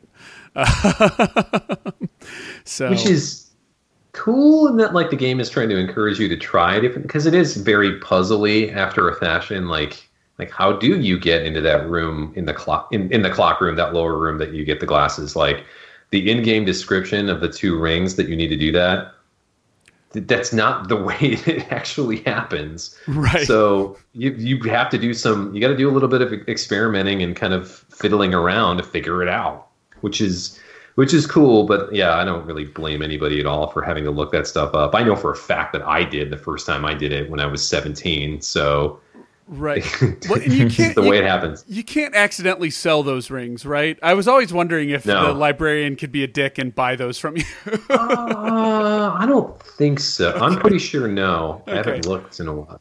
no, in this game you can only sell jewels. You can't sell any like items or accessories. right, right. I always just wondered if he would buy the silver and gold rings just because they kind of dance the line. Uh, you know, uh, it would be really mean, and we would you know, all just like attack it for that and then move on if they had done it. But it's one of those That's interesting like- decisions. That's like Sierra PC adventure game baloney. yeah, I suddenly, uh, yeah, I suddenly remembered King's Quest Five and kind of shuddered. Uh, but um, Yeah. but but yeah, so. Um, well, if we're, if we're cool with this, yeah, we can go into the Richter battle and then uh, the the inverted castle if everybody's cool to move on. Uh, but Yeah, ba- sounds good. Yeah, basically you get the silver and gold rings. Uh, gold ring's pretty easy to find. Silver ring is through the the spike breaker area, um, and uh, and then you wear them both in the clock tower. The ceiling opens up. You fly up there, and uh, that's where you find the. I forget what kind of glasses they are. Is it the It's in the clock room in the middle of the castle. yeah, and it's Um, called the you- something glasses. Yeah, you get the holy glasses. You Holy get you, glasses, it's another there we go. run in with Maria, who's kind of the the Greek chorus of this game, Yes. and um, so she tells you that you know Richter's been possessed or something like that. So she gives you the holy glasses um, to try to figure out how to unpossess him, I suppose. Hmm. And in this instance, in the um, the the PSP version on Dracula X Chronicles, this is actually a fight with Maria for absolutely no reason. Huh, interesting. like they don't yeah they I, I can't remember what the setup actually is but it's like hey Alucard, it's great to see you again oh you're maria i've i've been running into you let's fight like it just it's totally out of left field well, because but- video games, man. right right but yeah, that's just a, you know when i run into you on the street i want to punch you on the mouth so it's just how it happens again, they had watched Fight Club the night before. It just seemed like the thing to do. We need to add a boss Right. fight. We need to put something on the box. Um, but. Uh, but but yes so well i didn't play that version so so i need to go back and, and check that um but I, and I've never fought Richter by himself, uh, but obviously, if you have the glasses on, you see Shaft floating around uh, in in kind of the background as like a little ball, um, and I'll let you guys talk about the fight in a sec. But for me, I, it was weird because I had full hearts like uh, that I could have for the time. I want to say it was 190 something, and um, I had the cross, and I had never had it before. I think you get it right before you head up there. And mm-hmm. I use it right at the beginning of the boss battle, and I wonder if because I was hurting Richter, but I didn't realize I was hurting Richter. Like I didn't, I, I didn't know what those crazy 3D animations on the screen were really doing. But I was just close enough to Shaft trying to hit him that I accidentally killed him before I killed Richter and was able to unlock the inverted castle. But is it possible to just lambast Richter and then that's it? oh yeah okay. oh yeah So I I snuck my way into what I've been told is not the easiest boss battle, uh, and and and just managed to nail it first time based off of luck. No skill. I'm gonna tell you right off the bat, no skill. Well, I think you kind of did it the right way because Richter himself is actually resistant to holy attacks in this game. So if you use the cross against him, you actually can't hurt him. You can only hurt Shaft. Aha. Okay. So then I guess I did do okay. All right. Yes. So I learned that mistake by because I wanted to get the other ending of the game just to see what it happens. Um, Richter is a really good boss fight in this game. He has a lot of moves and he's pretty difficult to fight. So me just normally fighting him without the glasses, I made the mistake of using the cross against him. You you have like a hundred hearts. You're like, all right, this is it. I'm gonna take him down, and then he resists all damage and And Totally you're out of kills hearts. Yep. yes. Yeah, he's he's a tough cookie in this game. Actually, like what we were saying earlier about all those early bosses as being kind of pushovers. Like once you hit Richter, that that stops right there. And that's what most have said. I'm, I'm watching a video right now of the Richter fight. Yeah, and wow. Uh, yeah, he is. I didn't see any of this, man. Yeah. yeah, he'll throw he'll throw it all at you, man. It's it's ugly stuff. Yeah, I need to go back and check that uh, just for that fight alone. It's funny, right? Uh, again, it's the early form of what would be Dark Souls fans later. It's like, oh, that looks really hard. I think I want to go back and figure that one out. Um, uh, and and I, I am traditionally, you know, I'm starting to become a Dark Souls fan, but I haven't yet. Um, uh, John, you don't know this about me yet, but I've I'm Demon Souls, Bloodborne, and then recently got back into it because I got a review copy of uh, the uh, I'm blanking on it, the the new one by T uh, by Deck Thirteen. Uh, but Oh, anyway, the surge. the surge, yes. Yeah. Which I, I very foolishly had only played the first two areas for and was like uh, the first two like main boss fights. Uh, it's kind of like the first third of the game, and I was like, oh yeah, this game's not that hard. And then oh, uh, but um, but anyway, Surprise. yeah. so, but uh, but yeah. So, does somebody want to tell us what the uh, tell me what the bad end is? So, if you take out Richter here, what happens? I mean, you you get out of the castle and you have this conversation with, or no, like it's it's Alucard just kind of lamenting what happened. Like this, these were terrible events, and I wish it didn't have to go down this way, but so be it. Now I'm just going to go back to sleep, and that's kind of it. Huh? Oh, okay. Yeah, it's pretty anticlimactic. It kind of like hints that this was totally not the right thing to do, and you need to go back and figure it out. Yeah, yeah. It Gotcha. doesn't like yell at you or anything. It does, doesn't give you a lecture that you screwed up, but um, Yeah. But Hey, you, you do feel like there is something that you should have done someplace else.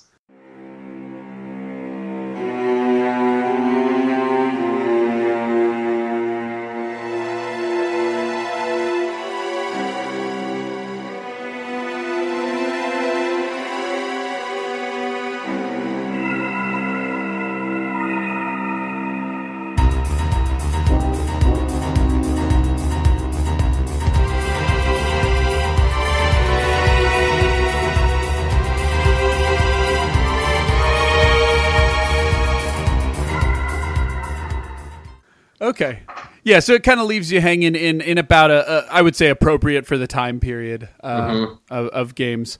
Um, So It is a downer. It is like, man, this was- this was awful. This shouldn't have happened this way. Oh well. well, and especially if you've beaten Rondo of Blood to find out this is the culmination of your your of your your protagonist uh, is Years of sacrifice. Yeah. yeah to to die in this very horrible way, and then um, and then Alucard just goes to sleep. You're like, ugh.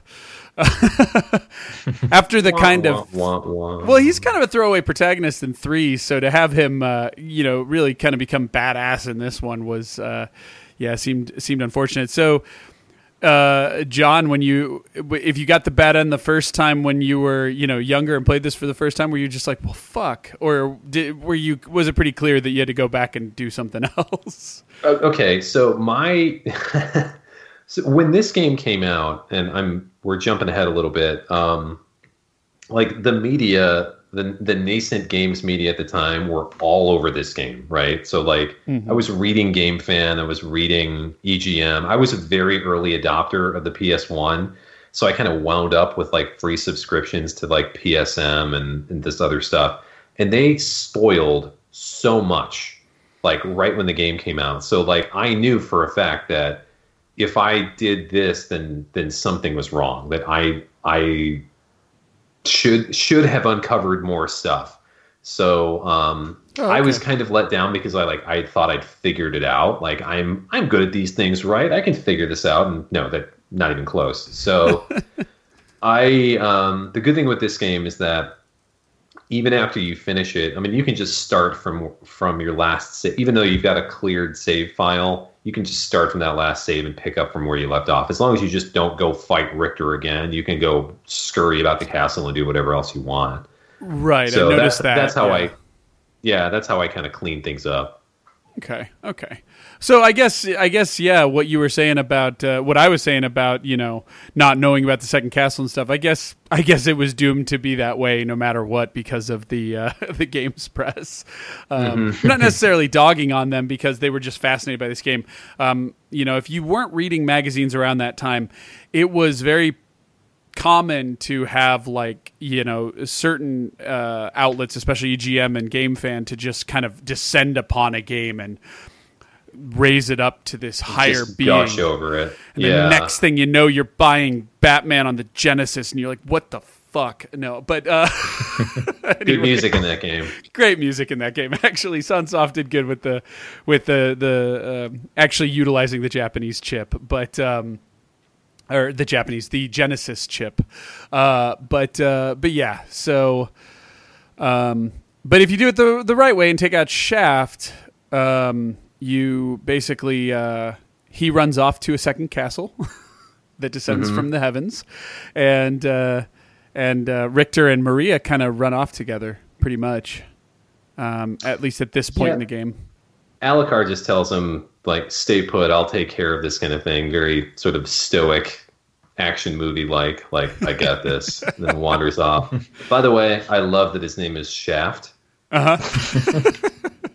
Because why not?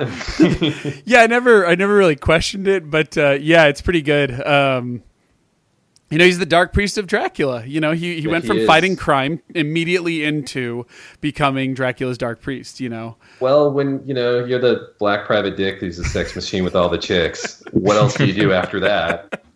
you know where do you go? So you you are forced, you are forced to indentured servitude of Dracula. Like I, I think that's this, saved New York. Uh, you know, the next step up from there is occult demon worship, from what I understand. you know canonically it makes sense. Uh, I think this all Mm-hmm. Get science right there. this all get cleared up in the Netflix series. Um, you know, we'll we'll we'll get this figured out. Uh, Oh my god, if they ever make reference to this video game, ugh, I am curious as to what they're going to do with that, but I um, would like squeal like a small child. you might. Uh, the trailer doesn't tell much, but uh, there's time. Hmm. But um, but yeah, so uh, and, and thus begins the inverted castle, which to me was finally a time where I um, was a little bit more fearful to enter rooms at this point. Um, it, it the the this second half is definitely more difficult, uh, in my opinion. Um, and I'd uh, agree with that. Yeah. and you, you you try not to cheat and use the uh, the mist form to get through some of the more painstaking areas, especially, I guess I would say the catacombs, which are now located at the top of the uh, um, the top of the the uh, screen, the castle now. But um, I don't know. Uh, somebody somebody take over for the inverted castle as to how we kind of jump into it, because again, I was the noob who just got into it, and I was like, okay, let's do this again. Yeah, that's kind of it, right? So like the um it's the exact same location.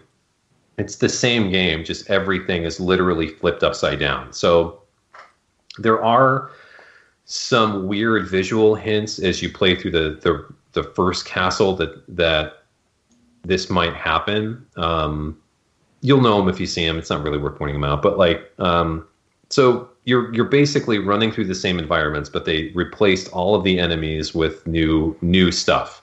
Some of them are old bosses that you that just happen to be regular enemies now. Some of them are, are brand new monsters. Um, and we mentioned this earlier, but like you don't have to find any relics to help you move about the castle because at this point you can turn into the mist so you can fly through grates, you can turn into the bat so you can kind of fly around all the other environments and map whatever you want. So getting around isn't a problem, but getting through some of the foes is really the, where the challenge is. So you find this out pretty quickly because like you start back in the keep, like where where it flipped from where you killed Richter, and you can either go um, you can go through the outer wall, you can go through the the clock tower, or you can go back through the marble gallery. And all of the enemies that you kind of run into early on, um, they're not screwing around. Like they don't take as much damage as you think, but they dish out a ton. So like work, working your way through the outer wall, um, you'll a good example of this is you'll find the Nova skeleton, which is a green skeleton that shoots this kind of like beam of, of laser beam of, of some kind, right? And that can, in your first time through, that can that one laser beam shot can one hit you. So if you're not careful about what you're doing, you have to play a little bit more, um, I guess, methodically getting through this stuff because you like you can get you can get overwhelmed a lot easier in the second castle than the first castle. Yes, and Nick and I kind of talked about this while he was playing through it. He he mentioned Galamoth, and I was like, "Who?" And he goes, "Uh, you'll you'll see. You'll find out. yeah, don't worry about don't worry about him right now." But he was like, "Yeah, the you know." Second Castle's a decent amount harder. I found myself doing things I was ashamed of. So I, I want to go on record and say that I almost never did the mist thing. Um, unless I had gone a long way without saving, um, I almost never did the mist and float to like a safe point.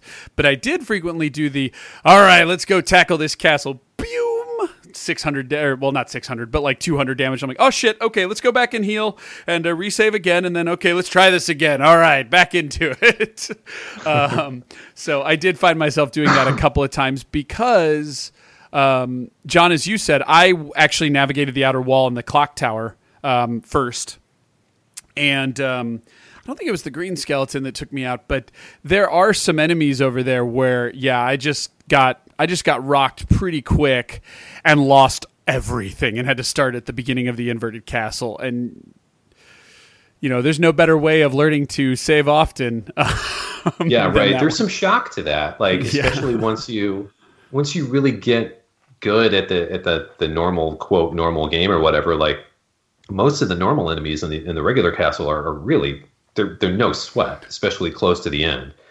So you get to that new castle and you're like, wow, this is not what I was expecting. Um, so the twist with the inverted castle is that, and the game doesn't tell you this at all, but you were you're supposed to run around and basically boss rush it. So there are the original five bosses from the first Castlevania game um, inside the inverted castle. So there's the there's a giant bat, there's the Frankenstein's monster, there's um, Medusa, there's uh, Death, and the Mummy. And by the way, my daughter thought that the Frankenstein was super hip. She dug his style. She was Really? yeah, she was real into Frankenstein. I don't know why. So goofy looking. Well, yeah, she's five, uh, so she's, Okay, well, he's, okay. he's right up her aesthetic. Uh, yeah, Fine, she gets a pass this time. I'll teach her when she's older. Um, but uh, but yeah, Well, the, I mean, he is kind of large and cartoony, and most of the enemies in the game are not. So I can I can see how, yeah, he doesn't really fit into the rest of the. In my opinion, anyway, it doesn't really seem to fit in with the, the aesthetic of the rest of the enemies. But I agree. Um, what do I know? Well, these bosses also, if I might say, were pretty damn easy. Um, I never really figured Those out. ones are, yeah. Yeah, I never really figured out stone. Like I've been turned to stone, but um, uh, but I didn't. Uh, I didn't know really kind of what. Uh, like what is the negative effects? Can you be shattered? No, you take more damage though. So like if you're just sitting there in a stone state, um, I from I I'm pretty sure that you would just take more damage and you'll die quicker. But since you can break out of it easily enough, it's what's the difference? Okay. Yeah, because that was the only time where I could see Medusa being a little harder, but her patterns are somewhat easy. Um, I was shocked, and again, this might have been. Now, I was on fire at this point. Death was the last of the original bosses I found. I was shocked to. Uh, I did not take damage against Death. Um, but then again, I've kind of made a career out of fighting uh, death uh, and trying to be, you know, like I've gotten to a point where I can get through him in Castlevania One, which he's somewhat of a similar boss fight in this one. He's definitely much easier, but um, I just found these these particular five bosses to be very easy when you get all the pieces of Vlad, basically. Right. So that's the other thing too. Like the when you kill these specific bosses, you get um, parts of Dracula, which is a reference to Castlevania 2, because that's what you were doing in the, the second NES game, was collecting all these, like uh, it's like an eyeball, a heart, a fingernail, whatever. Um, the as you get these though, they automatically boost stats for Alucard and also make him immune to certain things. So you can take these in in not any order, but like you don't really. There's no linear way of doing this. So like you can get one of the pieces that gets gives Alucard, I think, invincibility to Stone and fight Medusa, and, and it's she's just a total pushover. Oh So- wow, okay, yeah. I for you know I, I realized yeah I I didn't have that yet, but I had never. Um, you know, she was one of the first bosses I fought, but you know, I didn't get turned into stone after a while. So yeah, it's a good point. Yeah. and then once you collect them all, um, you don't have to finish mapping the second castle because you can go fight Dracula. Like once you've collected all these pieces, you go back to the clock room in the middle of the castle. Right. It opens up the secret passage, and then then you can just go finish the game. But um, the incentive to to map the rest of the castle is to get the best ending, and which is totally there. There's no weird adventure gamey kind of way of doing it. It's just like if you map everything, you see the best ending, and that's that's kind of your reward. Um, but mapping the entirety of the castle means that you run into some really really hard bonus bosses. One of them, one of them is Galamoth, which is a, super weird reference to um, Kid Dracula, which is Akumajo Special. Um, yeah, right. It was an NES game in Japan. It was a Game Boy game in the United States, and Galamoth was the last boss because you play as Alucard through that game, right. and Galamoth is the final boss. And um, you also, I'm trying to think of some of the other ones. You also fight Beelzebub, which is this grotesque giant, like chained corpse. It's dropping um, like leeches or something onto the ground. You can barely see them, but they'll poison you if you touch them. But you Uh-huh. can't hit them unless you're really aiming for them. And he's also sending swarms of, of locusts after you to kill you. And if you don't come prepared with like a good long range weapon or an axe for that fight, it's really, really, really hard. Even though like the monsters aren't necessarily doing that much damage to you, it's it's Do you know how I ended up? I died on him four times. I ended up finishing him off by uh, I took out all the the limbs and pieces I could. Then I went to mist form, undid mist form right after all the locusts left, and then smacked him in the skull uh, on my way down. repeated the process. Uh, it only took three, so I must have knocked him down pretty good. But I came with a bunch of hearts and an axe. So again, uh, I did a lot of the hard work on the on the ground. Um, but it's a, that was a bitch of a boss battle. It wasn't particularly hard. It was just one of those things where it's like you know what you have to do, but then you have to do it. Yeah, right. Because you can't just jump at its head because the locusts will push you out of the way. So you've got a Little hint of really, the early Castlevania games, actually. yeah. So you've either got to have like really well timed jumps, or you have to figure out another way to get inside, which is part of the. It was. It's Yeah. a it's a great boss fight actually. Yeah. Um. Uh. Austin, did you uh, any any comments on the uh, the Beelzebub fight? Anything you want to add?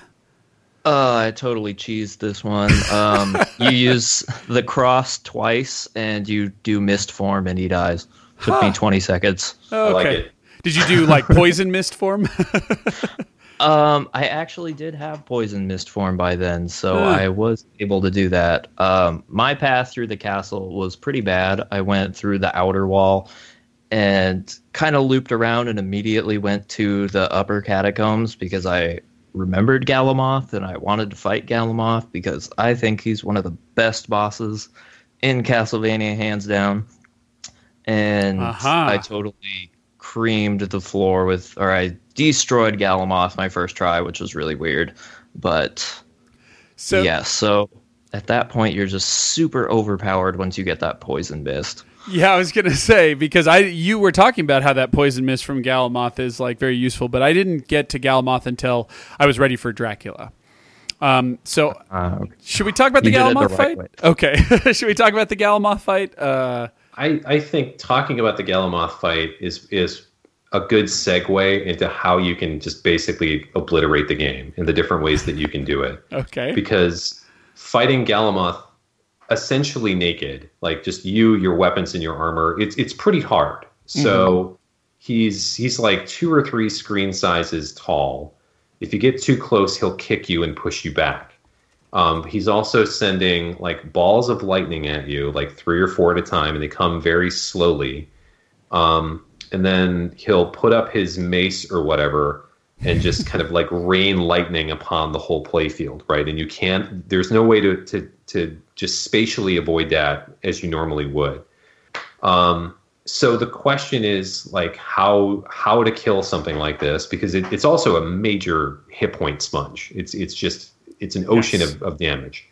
Um, so which is this is part of one of the fun parts of the fun things about the game is that like with some this kind of enemy there there are actually several different ways that you can get into it and have like a good straight up fight with it or you can just like just tear it in half. So um, you can fight him straight up and it's a very very long fight if you do it that way. And and probably the only way to avoid the the shower of lightning is to turn into the mist and then just kind of avoid the balls of lightning as they come get in a couple of hits and run around whatever. I got into the Um, mist and uh, stood between his legs. Um, Yep. I should point out I had the Alucard armor though, which makes you resistant to lightning and just ridiculously reduces the amount of damage. I think you take like I don't remember like between 60 and 80 points every time it touches you unless you're resistant to it.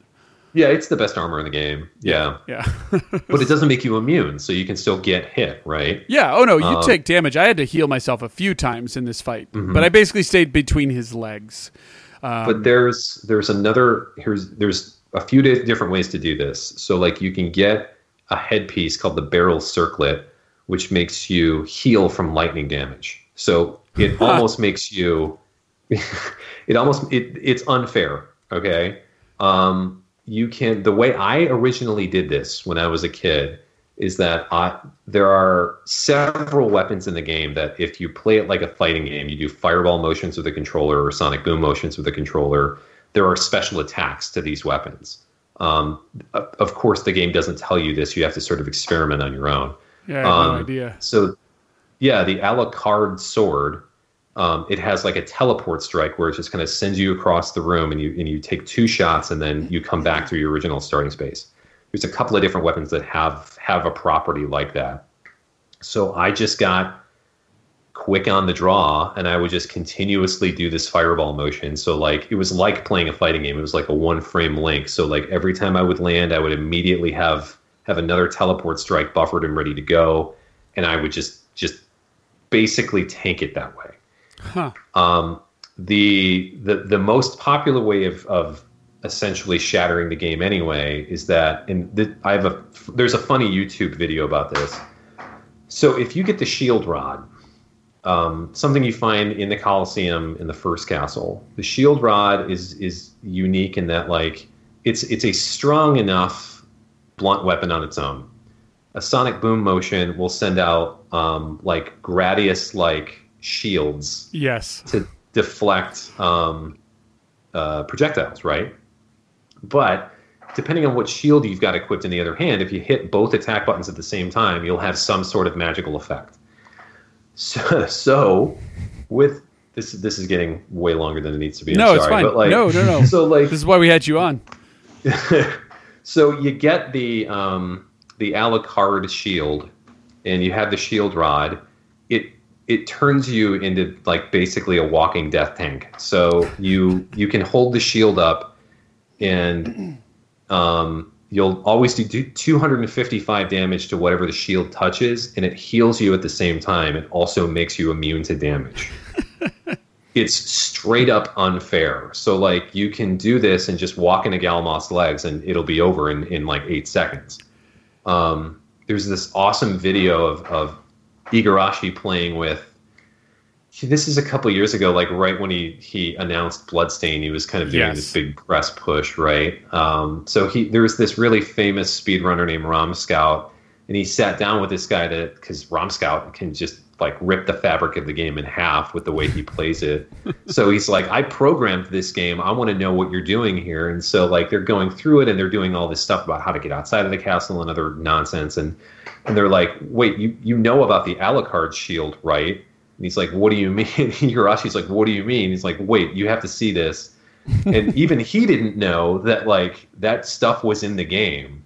So like he's like, some of the other programmers must have threw that in there. I have no idea. But Yeah. so what? Go ahead. I'm sorry. Oh no ahead. no! Well, Iga came in. We kind of talked about this earlier, but Iga came in halfway through. He's often, you know, kind of attributed to being the creator of this, but he's he definitely wasn't alone, and he wasn't the first person on the project, as we talked about. Um, and so when he came in, yeah, there's a lot of programming that had already been done in other work, and it was my understanding that it wasn't like straight 50-50. It wasn't like, oh, okay, well, you just start working on the inverted castle.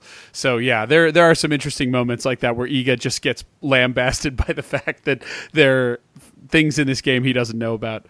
Well, you know, it's it's at the time. I'm sure it was they the quality assurance standards that we have now did not exist back then. So it was like we need to get this thing out of the out the door. So as long as it works, whatever. So mm-hmm. they.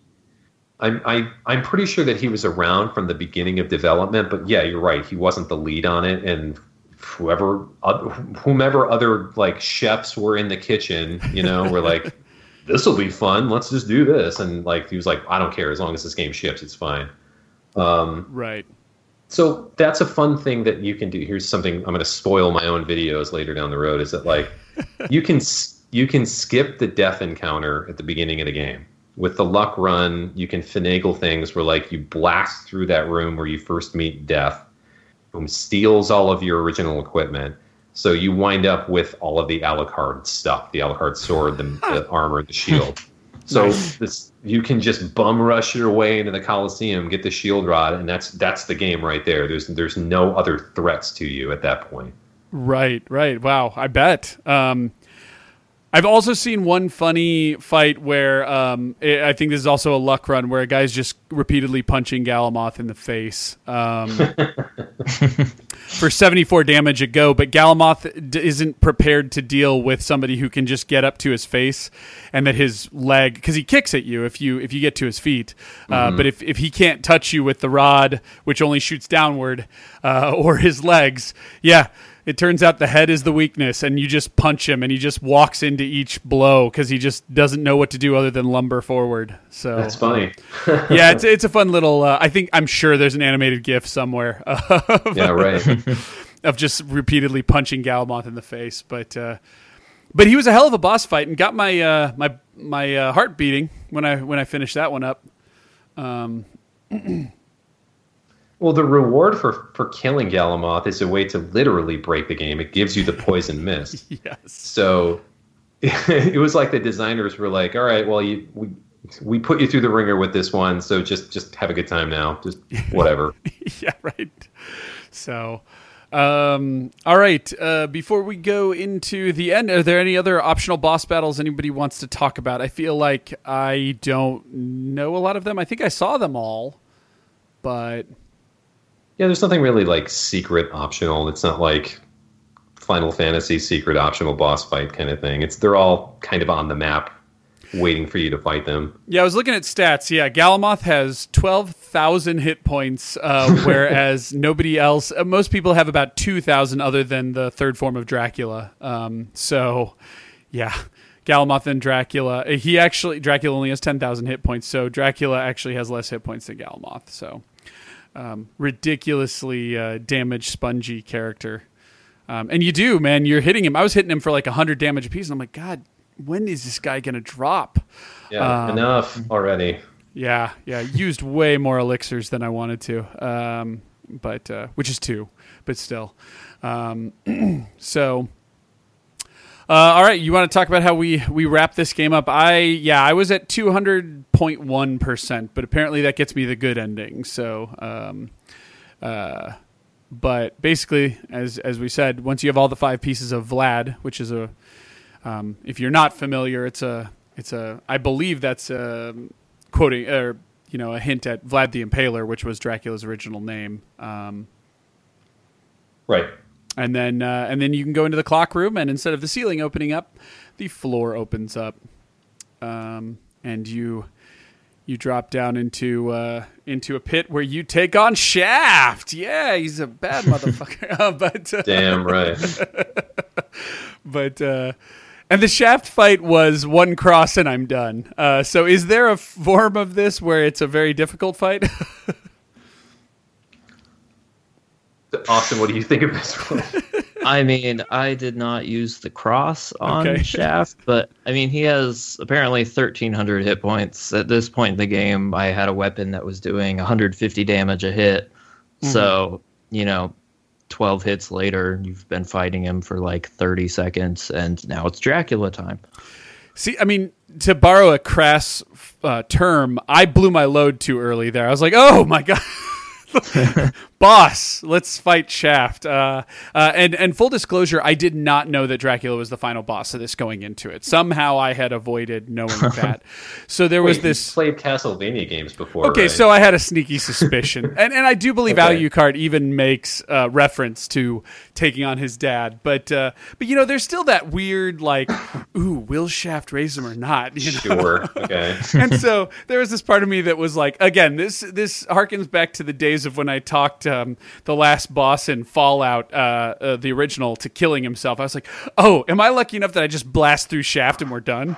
Um, no, no, I'm not. But I did also have that. You get this piece right before you go and fight him, where uh, it, it, it restores all your hearts to 500, and I only had a max of like 412 or something. So, um, so I knew I could just re- restore my stuff, and I just didn't want to find out whether or not Shaft was a difficult boss. Uh, clearly, uh, wasted a, a good resource way too early. So. Yeah, lesson learned. But I got to fight Dracula the old school way. Although, am I correct that he's resistant to the cross? Mm, no, he is I definitely not. I don't. Okay. Yeah, I don't really know. Actually, I saw like blue numbers coming off of him, so I didn't know what that meant. No, it would it would say resist or something like Okay. that or immune. Okay. I thought I was giving him health, actually, uh, to be honest, so I just didn't use it. Um, but who knows? I, I wish I'd I wish I'd captured that and, and kept it because I could show you guys. uh, But I'm I'm guessing it's just something like where it did maybe a reduced damage and it was just telling me that, and I was just freaking out and thinking I was giving him health. but No, you're uh, probably just you were killing him. You you're doing the good work. I was making it happen. Yeah, yeah. Yeah.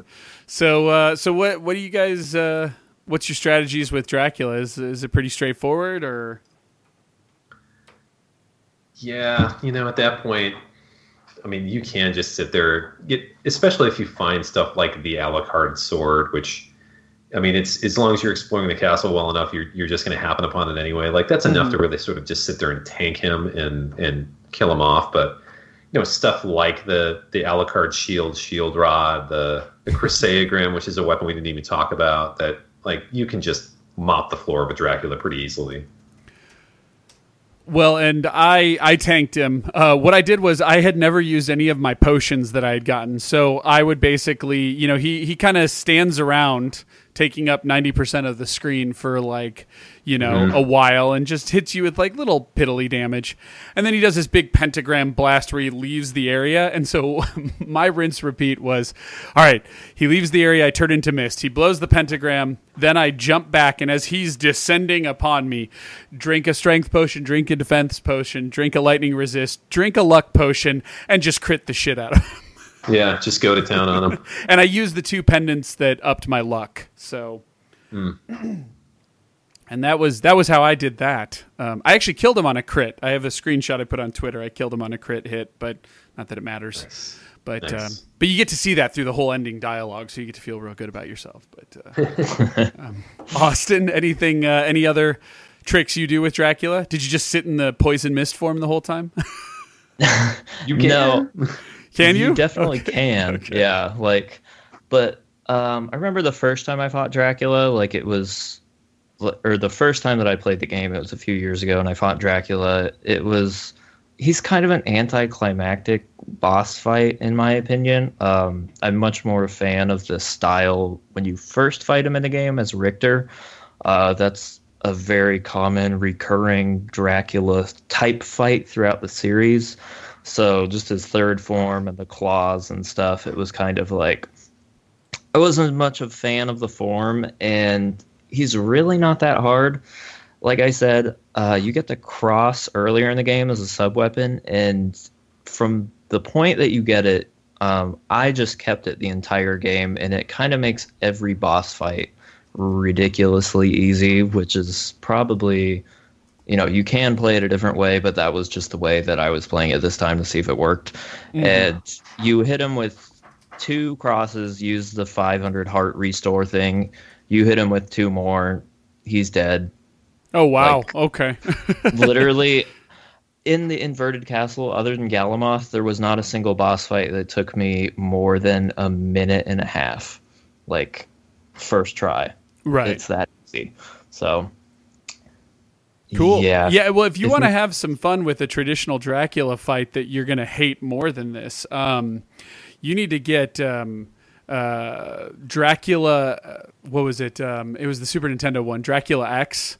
It's like the weird remix of Rondo of Ah, Blood. yes yeah. That final boss fight, you are basically over a bunch of pits.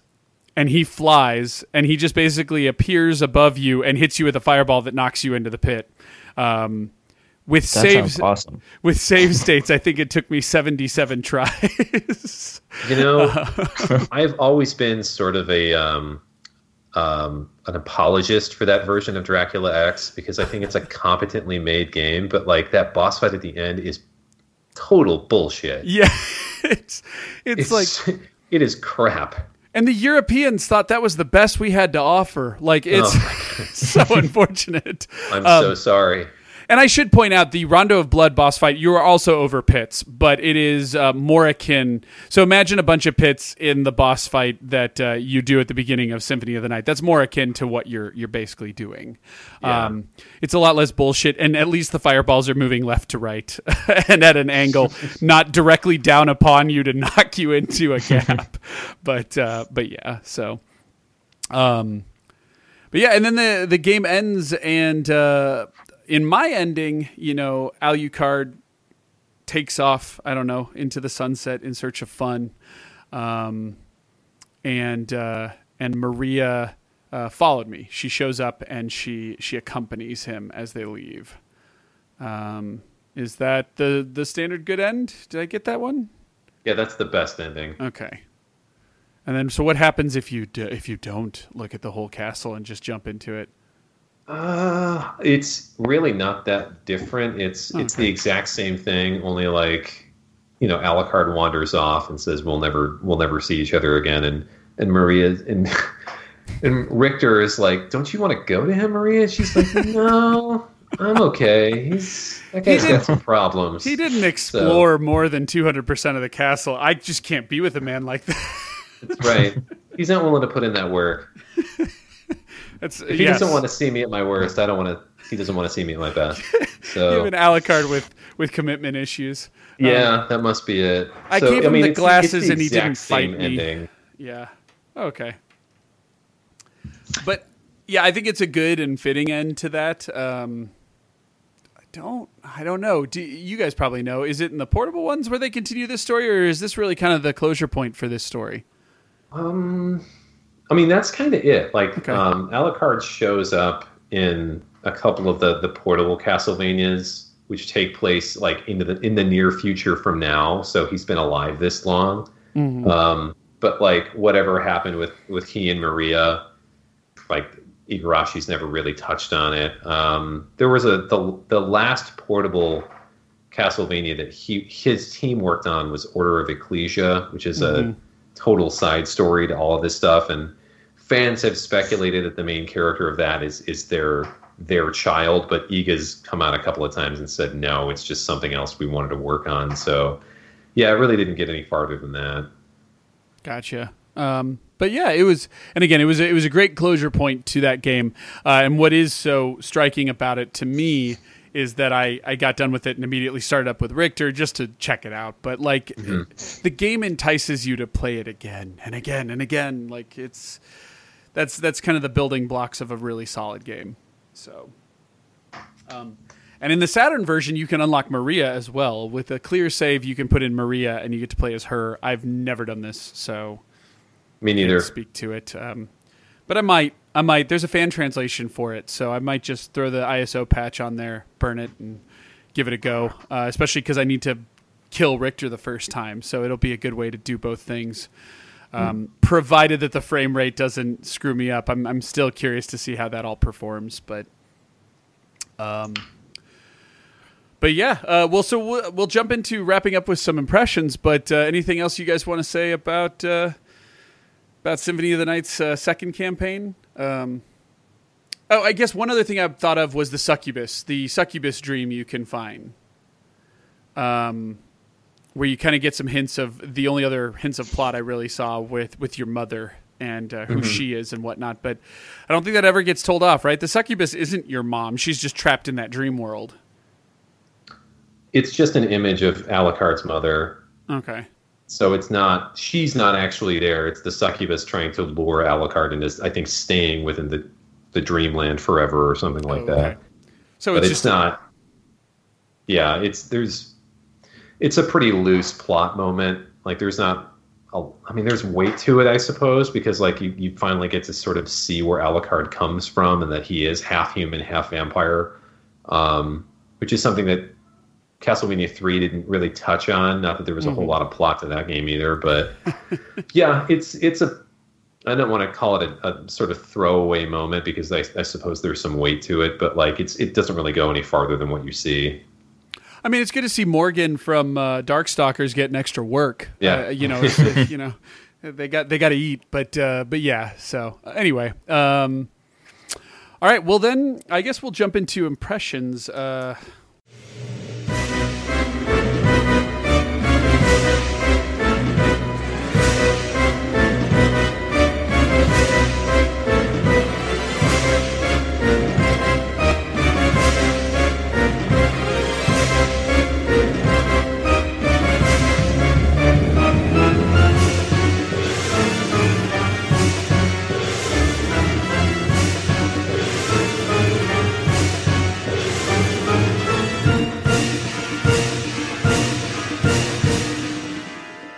where do we want to start with this one? You want to start with Austin? Okay, I I don't mind starting. Um, so I came into this one after playing every other entry in the series. Um, my first Castlevania game was actually the uh, Circle of the Moon on Game Boy Advance. I got that when I was like eight, and I totally loved it, despite how terrible I was at that game. so, um, so I played this one last. Um, in comparison to the others in the series, I definitely think it holds up extremely well. Like this does not feel like a dated game for the most part, especially compared to the other ones. Um, you see pretty much every theme from this game from the enemies. A lot of the enemies are even reused, but just like the general style is reused a lot, and it's a very strong formula it's a great game, great graphics, everything is really good about it. Um, but as far as it fits in the series in a whole, I think it's pretty idiosyncratic, and there are a lot of weird elements in it that did not come back into the other titles. Like, there's the single use items, like the ranged ones. Yeah. Did you guys use those at all ever? Never. I tried to use a magic missile on Beelzebub, and the experience was so negative that I never did it again.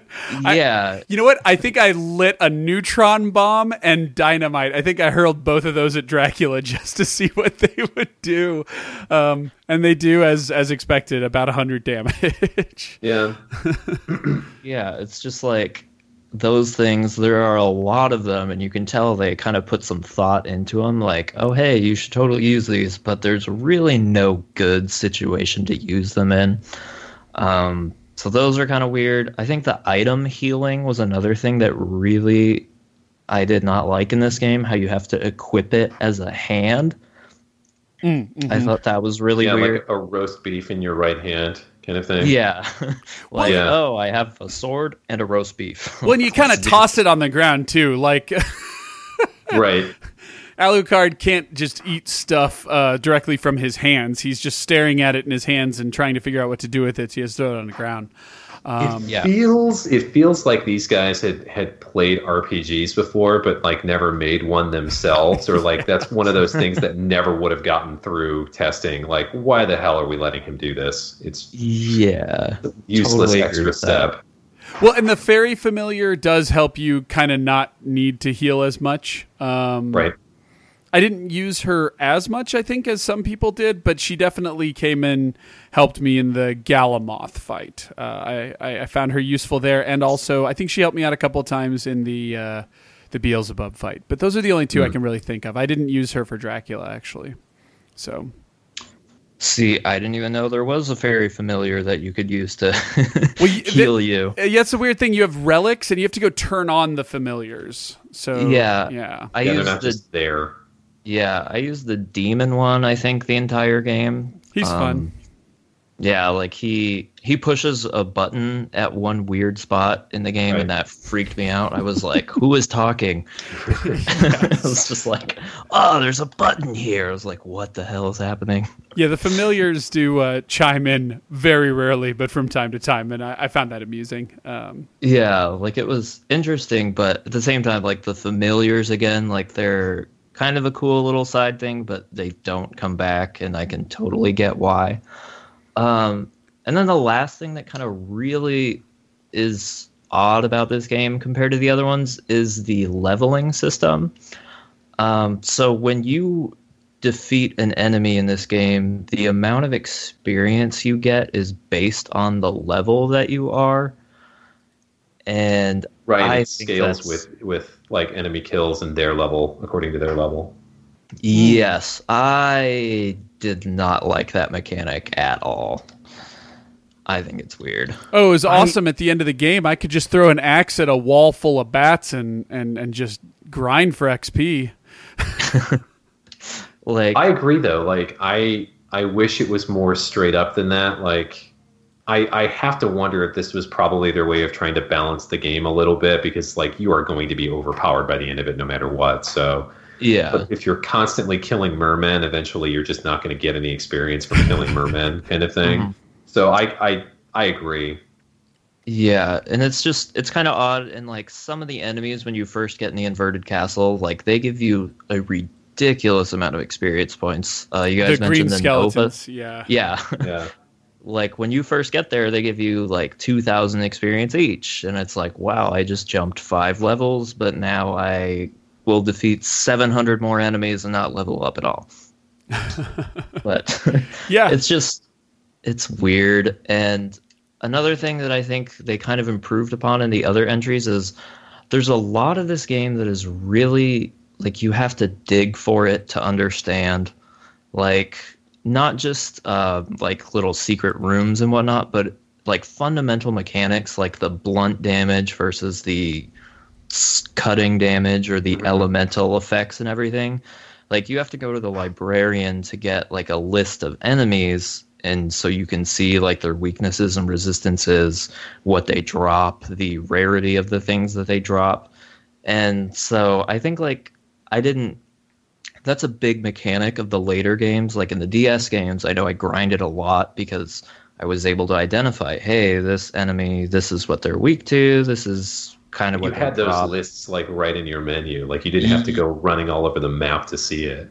Yes, exactly. And So I think it was like it was a good thought that they put it in this game, but at the same time, the mechanics like they're basically useless because you can't really reference them ever unless you look it up online.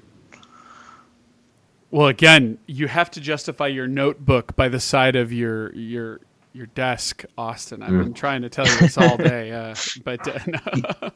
Yeah, but if you get a notebook and you write down every enemy's weaknesses and resistances by trying different items against them, it's just like it's a little tedious, but at the same time it's not really necessary, so can't knock it too hard for that. But Well, and one thing I noticed, and uh, John, maybe you know about this. Why, when you pick up a health like max up, does it restore all your health? But when you pick up a heart max up, it doesn't restore all your hearts. Yeah, it only gives you like five hearts back or something Yeah. like that. It's, that is kind of odd. I was Um, like, why is this resource the rare one? yeah, I don't really know. That's a good question. all right. Um, I do know that like both of those would slow down my original PlayStation after a while, though. So whenever I would get Mm. like a health max up or something like that, my PlayStation would like chug one frame at a time. yeah. yes, that and when you beat a boss, when all the when all the sprites come on the screen For for, death the animations. Yes. Yeah.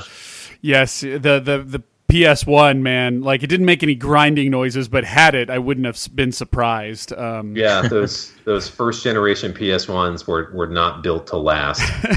yes, mine's probably on its last leg, but that's okay. I have uh, plenty of PS2s I can switch to, but uh, but yes, yes, uh, it was just like, come on, man. You haven't pulled me out of the cabinet in two years. Why are we doing this? Um, right. But uh, all right, well, Austin, thank you very much. Um, I don't know, John. Should should I don't have too much more to add, but should I go next because it's my first time, or do you want to kind of throw the the Yeah, counterbalance? what do to you what's what's your fir- I want to know what your experience is playing this for the first time. Well, so one thing is, um, this is the most gorgeous SNES game I've ever seen. Um, but no, I'm, I'm kidding. Actually, I would say it controls actually more like the Genesis one. Um, but again, we're just talking about processor speeds and arbitrary uh, items.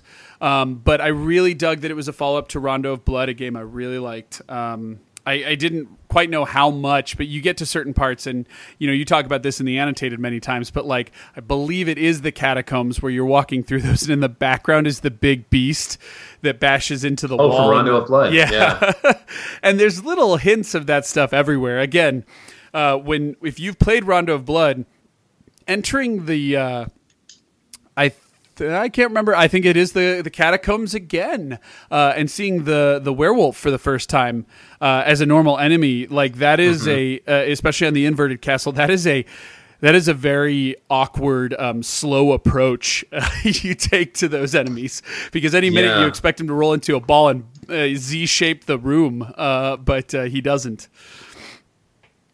So, um, so that that was a very interesting take to just kind of see this alternative form, and having played some of the portable ones, to see how they kind of do things I've already seen done in those portable games, um, but see how they did it first, and and and having references to a bunch of games I was very familiar with.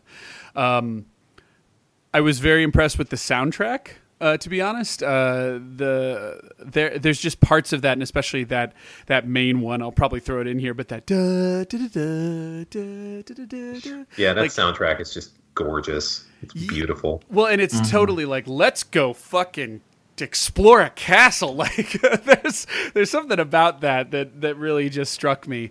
Um, and also the uh, I, I was continually impressed with, and we we didn't really quite touch on this, but I was continually impressed with the backgrounds. And again, as as they talked about in the development, those backgrounds are kind of in and of themselves their own sprites, and they were kind of some of the most difficult things to put into the game. But like simple things where you're walking through like the corridors and the bell towers, and there's like uh, you know wind and everything going around in the background, or as you approach Richter and you you kind of see the the castle in the background as like a 3D animation, or even down to just saving in the coffin. Um, there's some cool little 3D effects that are spattered into this this 2D game. And I think the reason I was most impressed by it is these are Castlevania games up to and including Symphony of the Night were always technical showpieces for the hardware they were on. It was always Konami's way to kind of flex its its muscles of, of technical prowess, you know. And for all the things Super Castlevania 4 isn't um, a technical showpiece for what that console can do, especially at launch, it definitely is. Oh yeah, yeah. Castlevania Four is definitely like everybody. If you want to know what Mode Seven is, play this one game because it does all of that junk. Yes, yes. Uh, the just the whole level four where the, the gears or where that that big uh, gear is spinning in the background, and it's not actually a 3D rendered gear Right. spinning in the background. Uh, but the same thing is true of Bloodlines, where um, you know, uh, oh, I remember the the level where the the reflective surface keeps going up and down, and like you're just like, how did they do that? I will defend Bloodlines until I drop dead because that game is it does things that the Genesis shouldn't do. Yes. Like with the the the weird infracted like what you were saying like there's one of the final levels in the game that that just kind of like plays with the imagery and it does some some rotating things with with a tower in one of the earlier levels. Mm-hmm. That game is beautiful. That is that that is peak Konami right there. it, yeah, it makes you it makes you sit and wonder. Well, maybe if they bang their head against the wall enough, the Genesis could have tried to do scaling, uh, Scaling and and rotation. and- yeah, like Mode right. Seven. Uh, and and again, they never they never made good on it. Uh, it. It would be really awesome to see what kind of those early versions of 32x. Um, Castlevania would have looked like just to see what tricks they were throwing in there once they had that extra hardware bump. Man, Um, I'm sure they saw the writing on the wall with the 32X right away. Because I mean, that would have made me get a 32X if there was a Castlevania game for it. But like, I can't imagine anything else that I would want. Everything went CD so fast. You know, we've talked about it, and I don't want to dwell on it too much. But uh, having done a lot of game clubs of games that started, we've done Rayman and Crash Bandicoot. These games all started as 32x games um, because it seemed to be the safe spot for people to go for their 2D with 3D like character models kind of Right. world. And then everybody just kind of reappropriated. Somebody threw an RPG onto the PlayStation and was like, "Look, this was going to be on SNES. Now it's here." And everyone's like, "Oh." Okay, we will go over here. We can go over here. So uh, I think that's how it all ended up coming to pass. But um, but yeah, yeah, there is there's some interesting stuff there. You know, believe it or not, Rondo of Blood is probably the least showy of those games that came out in that era. It doesn't do anything on the PC Engine outside of anime cutscenes, which every game spoilers on the PC Engine CD does. Um, it in the doesn't. soundtrack like the Yeah. you're right like rondo of blood is a good looking game but like compared to even dracula x for the super nintendo it does cooler stuff with those backgrounds than what you'd see on the pc engine but right, the right. soundtrack is oh it's so good Oh, it's it's yeah, it's mesmerizing. Um, you know, uh, it, it gives you reasons to copy your disc, burn it, and just pop it into a CD player, and just make sure never to play track play. one. Yeah, don't Yeah. play track one. But um, but uh, that being said, so I liked that, and then I am kind of a fan of the underdog. I always liked the twos that made them like action RPGs. So Zelda two, Castlevania two, you know, Mario two to a certain extent. Um, I always loved those. So I had this this place in my heart for um, Castlevania 2, but I just didn't really like the game too much, and uh, Yeah. and I've still never found the graveyard duck. But anyway, um, but uh, uh, that's that's kind of a. Uh, you can listen to our Castlevania retrospective if you want to hear that joke, but that um, a deep that's a deep cut right there everybody yeah. But um, but anyway, I, so I like that Symphony of the Night kind of makes good on all those things, right? They're like, okay, here's a sequel to my favorite of the Castlevania games, which is Rondo of Blood. Although I can totally see the argument for Symphony of the Night, and I think if given more time and more playthroughs of it, maybe I could be swayed to Symphony of the Night as my favorite. Um, but with that in mind, plus uh, the fact that it, it kind of builds upon the original concept of two, like it just really brings everything together very well. Um, I also find that Castlevania games define themselves by the whip mechanic, and so it's so shocking that this is such a distinct game to the point that it is probably people's favorites, uh, many people's favorites, and yet it doesn't have a Belmont and it doesn't have a whip really. Um, and I think there's something to be said about that. It's an interesting point and i guess i never really thought about it that way Like you have this love for this game where you are not a Belmont and you do not have a whip. well, right where you're not that connected to the original games mechanically at all i mean they're they're almost night and day different right. Well, and Alucard was kind of a shit character in three. I didn't really care yeah for he's him. lousy in three yeah So, yeah. So there was a lot going against the premise of that. But yeah, But you know, I just, it's this game was made with a lot of love. It was made by people that really loved this series and, and wanted to to set it free and, and and just say goodbye in a very wistful way. And mm-hmm. that's something I've I always sort of take away from this is that like, you know, with every awesome statue in a in a background or whatever, like you know, there were people clearly that just loved what they were doing making this game and and I mean, I'm super biased. I, I had this when I, I got it for Christmas when I was 17 when it first came out, and I've played it tons and tons of times. I'm like, I'm recording off of the original copy I've had since then. So, that's awesome. That's awesome. Yeah, I, I love this game. It like, and people, I, and whenever anybody would ask me, like, you know, gun to your head, what's your favorite video game ever? And I, when I'd hem and haw over it and probably say maybe Symphony of the Night, and mm-hmm. so I I've played this game a lot and I love the fact that like every time I go back to it, even now, like I'm still finding interesting things that I just never noticed before because it's just so densely packed with with fascinating little tidbits of things to see. So I I want everybody in the world to play this. And I mean I'm I'm not an idiot. I think there are better better Castlevania games going forward. Like I this is a very unpopular opinion, but I think Order of Ecclesia is, is a spectacular Castlevania game. It's Dark Souls before Dark Souls. If Right. Well, I really Way, like way Order more of than- Yeah. I really like Order of Ecclesia. I didn't know it was uh, kind of a uh, you know a, a redheaded stepchild of the series. Um, oh yeah, people hate that game. okay. Not as much as like Circle of the Moon. That gets a lot more shit now, but um, Oh, my two favorites. Wow. I've, and I've not played Circle man. of the Moon. I should go back and play that. I have the dual cart uh, on the Game Boy Advance, so I should probably go back and try those. also not an easy game to love. The older it gets, it's it's not great, but like I I like Circle of the Moon. But anyway, like yeah, Symphony of the Night is it's beautiful. It's it's just there's so much to it. There's so many different ways to play it. Um, I mean, I can't say enough about it, and I, I really hope if if you've never played this game, you're listening to this podcast. There are tons and tons of different ways that you can get it. You can buy it on on the virtual console or the um, the Xbox 360. You can get it on the PS3s. Um, they're the PSN. You can actually Mhm. play pl- PS1 disc games on any PlayStation 3 if That's you want true. like the most beautiful experience for a PS1 game. That's pro- like at the minimum amount of minimum cost. It's probably the way to do it. So Right. go play it. You'll love it. Yep. Oh, and uh, I believe the uh, Ron or sorry the um, the Symphony of the Night is now backwards compatible on Xbox One as well. So that's another There way people can enjoy that. Um, but yes, uh, and you could you could get crazy and spend 150 bucks on the Saturn version and, and see what that's all about if you want to. But uh, I, I might I might throw a video together of that just looking into it. Uh, oh wait, no, Digital Foundry. That's right. I'm gonna just throw that one up there. Um, Yeah, look at the Digital Foundry version. I'm I've toyed with the idea of like starting a Patreon for the videos just to just to buy a Saturn and get a get a, a copy of it, but I've I've poo pooed that. I don't think it's worth it. No.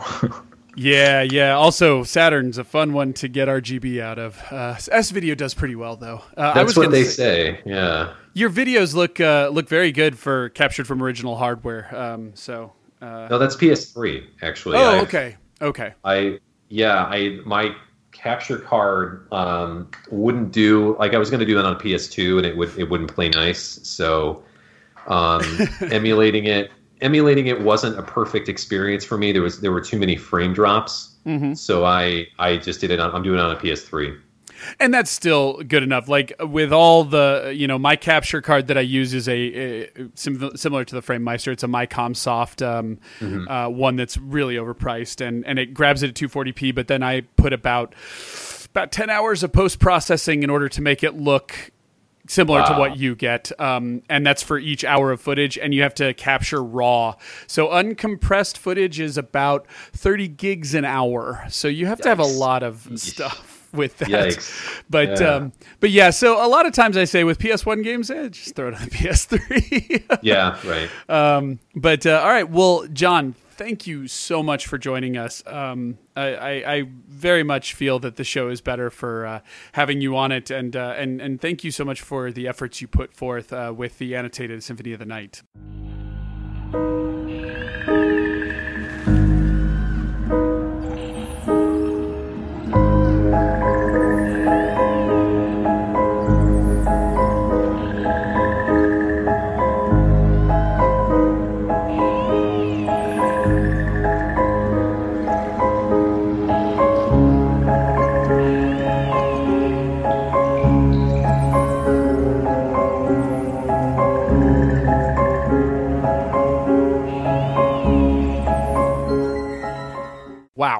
Symphony of the Night was an incredible experience. I'm glad I finally got to play it all the way through. A great game club and a fantastic episode. So I'm glad you enjoyed it, and I'm glad you stayed along afterwards to hear some of these announcements.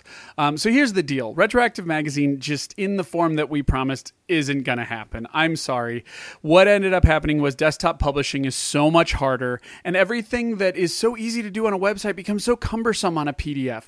So, what I'm thinking about doing is finding a way to take the writings we put on gaminghistory101.com and turn them into a PDF so that people who don't have a chance to watch or read the site you know moment to moment can like take it on the go and then get to the links later. So for now the bad news is we're not making retroactive magazine. Also i should point out assembling the magazine was the one part i never accounted for and it actually ends up being like the most work. And i just can't do it and keep up with gh101 and keep up with ghx and god if any of you really want Chron CD to continue that's never going to happen if i add the magazine to it. So i need to start consolidating my life and being better at actually getting stuff out. So I apologize for that. Maybe there's a future for it. We'll have to see. In the meantime, the content that was supposed to be in Retroactive Magazine will start going live June 1st. So look forward to that because there's going to be a lot of great written stuff, first of all, starting in June and then moving forward. Um, second of all, the live shows. This has been an interesting point of contention for a while. Um, the live shows were great, but then one of the biggest problems we had was most of our guests couldn't make our time slot, which is Tuesdays at 7 p.m. Eastern. Another thing is a lot of our guests didn't like the idea of live. If a developer is doing an interview, and we ask a weird question or something they can't answer or they let something slip, they're screwed. And so PR reps and devs alike just would not come on. So that's a problem, although I can't promise you that like there were people banging down the doors to be part of GH101 or GHX, but we have definitely a good list of people lined up and I think we can keep adding more provided that you know we we continue with our non-live format. Furthermore jam couldn't be part of it. So that took it off the board right there. But then showing up for the tuesday shows like the fact that they're pre-recorded kind of kills the point of radio. And a lot of you listeners out there a lot of you in the chat out there who are in the live shows you know who you are um, weren't very pleased with that. And i totally get it. It was also hard for me to keep up with the chat. So it just seems like it's kind of falling apart. So i need to talk to all games about you know what I'm going to do about that slot and probably just give it up. But the reality is, GH101 and GHX are not great with live people because we don't really you know, the whole point is to get our thoughts together and our research and put it all out there for you and interacting with people. I think there's a better way to do that. If you've got any ideas, let me know. Contact gaminghistory101.com and maybe we can do like random live shows where it becomes a little more special. But we'll have to look into that. Uh, people have also asked if we could record, you know, broadcast our live shows, just understanding that there's no chat, uh, you know, kind of sharing. And we might be able to do something like that. But again, I still feel like that kills the point of a live show. So I don't know. That's in in flux, but right now I just don't think we can move forward with it. So for the most part, let's just say for right now that there is not going to be any live show. And I do have to talk to uh, Derek and, and, and all games and all them about it. Um, but I get the feeling that that slot's going to go away. Furthermore, I keep doing more episodes of B Team. I think I'm going to go back to that. I know that, that makes uh, some of you very happy. And I feel like B Team and other conversational podcasts is much more conducive to a live format. Last of all, June. June's going to be a little discombobulated because a couple of things are happening. One, I am just kind of inundated. I've got a lot of stuff going on at work. My daughter's finally old enough for her to be more dynamic and me to be doing more stuff with her. I want to get back into Chron CD like really bad, and I need to kickstart that. And also, uh, I'm going to E3. So I'm going to be at E3 for, you know, seven out of the uh, you know 20 uh, 30 days of June. So uh, that's going to be busy plus travel. So um, what's going to happen is the schedule is going to be a little skew. So GHX will go as planned. We've got a guest lined up and everything this next week, but no GH101 episode. Also, there will be no um, game club this month. I just, again, I need to get caught up. I'm hoping I can do some Chron CD games instead of a game club and uh, further things like that. Next, there probably won't be a GH um, 101 or GH. Well, there's going to be something. Something's going to go live. So next week, GHX will go live. And then, oh, yeah, sorry. There's going to be no GH 101 or GHX the week of E3 because we're going to be putting out a ton of episodes. Now, I'd love to be able to do it with the All Games guys because we've done that many times before and it's been very successful. But because I'm going to be there and I don't know what the status of. the internet's going to be. These are going to be pre-recorded shows that I'm just going to put in the live feed. They're going to feature Hefe, my partner in crime who's coming with me, but I'm hoping to get some talent and maybe some developers and various things like that involved. So there's going to be a lot of content going live. You're definitely not going to be starved for content. So we're going to let that go by for E3 week, and then we're going to come back and do another GHX, um, and then we'll finally jump back in with a very special announcement. Um, and I'll, I'll, just bring it out. We may be having a, uh, a, a, special guest and, and potential co-host joining us for GH 101 in the future future. So um, his name's Wolfie. He's been on GHX. So we're going to beta test him at the end of June and get those things started. But then we'll come back hitting the ground running in July with new episodes, possibly this new co-host and a new game club. And I pretty much figured out which one we're going to do. We'll announce that, you know, after all of the shenanigans with E3. So I hope that's not a bad thing. E3 is a really exciting time for gamers. I know you retro enthusiasts love you know, when we talk about retro content, you kind of feel like this is taking a back burner. I promise you it's not. And if anything, there's going to be a lot of features about the retro games at E3. So bear with us, hang in there. And you know what? I need to talk to Jam and I need to think about it for myself, but we may get some retro spectacles that will go live at random times throughout the whole E3 kerfluffle and actually the three weeks in a row with no retro. We we can probably fill in those gaps. So stay tuned, watch for that, and I promise you we'll we'll do better. But the one thing I got to tell you is I'm burning the candle at both ends, and I just don't want to burn out and I don't want these things to stop. So I need to do certain things that allow me to continue on without burning myself out. So You know, and the same is true of Jam. I mean, it's the very reason why he couldn't be part of live shows. I promise you, he's not working while our live shows are going on, but he would be so exhausted it would completely undo his his flow of his life, and we don't want to do that. So, anyway, hang in here with us. Please join us, and again, all any and all comments, please send them to contact at gaminghistory101.com. This is Fred. Peace.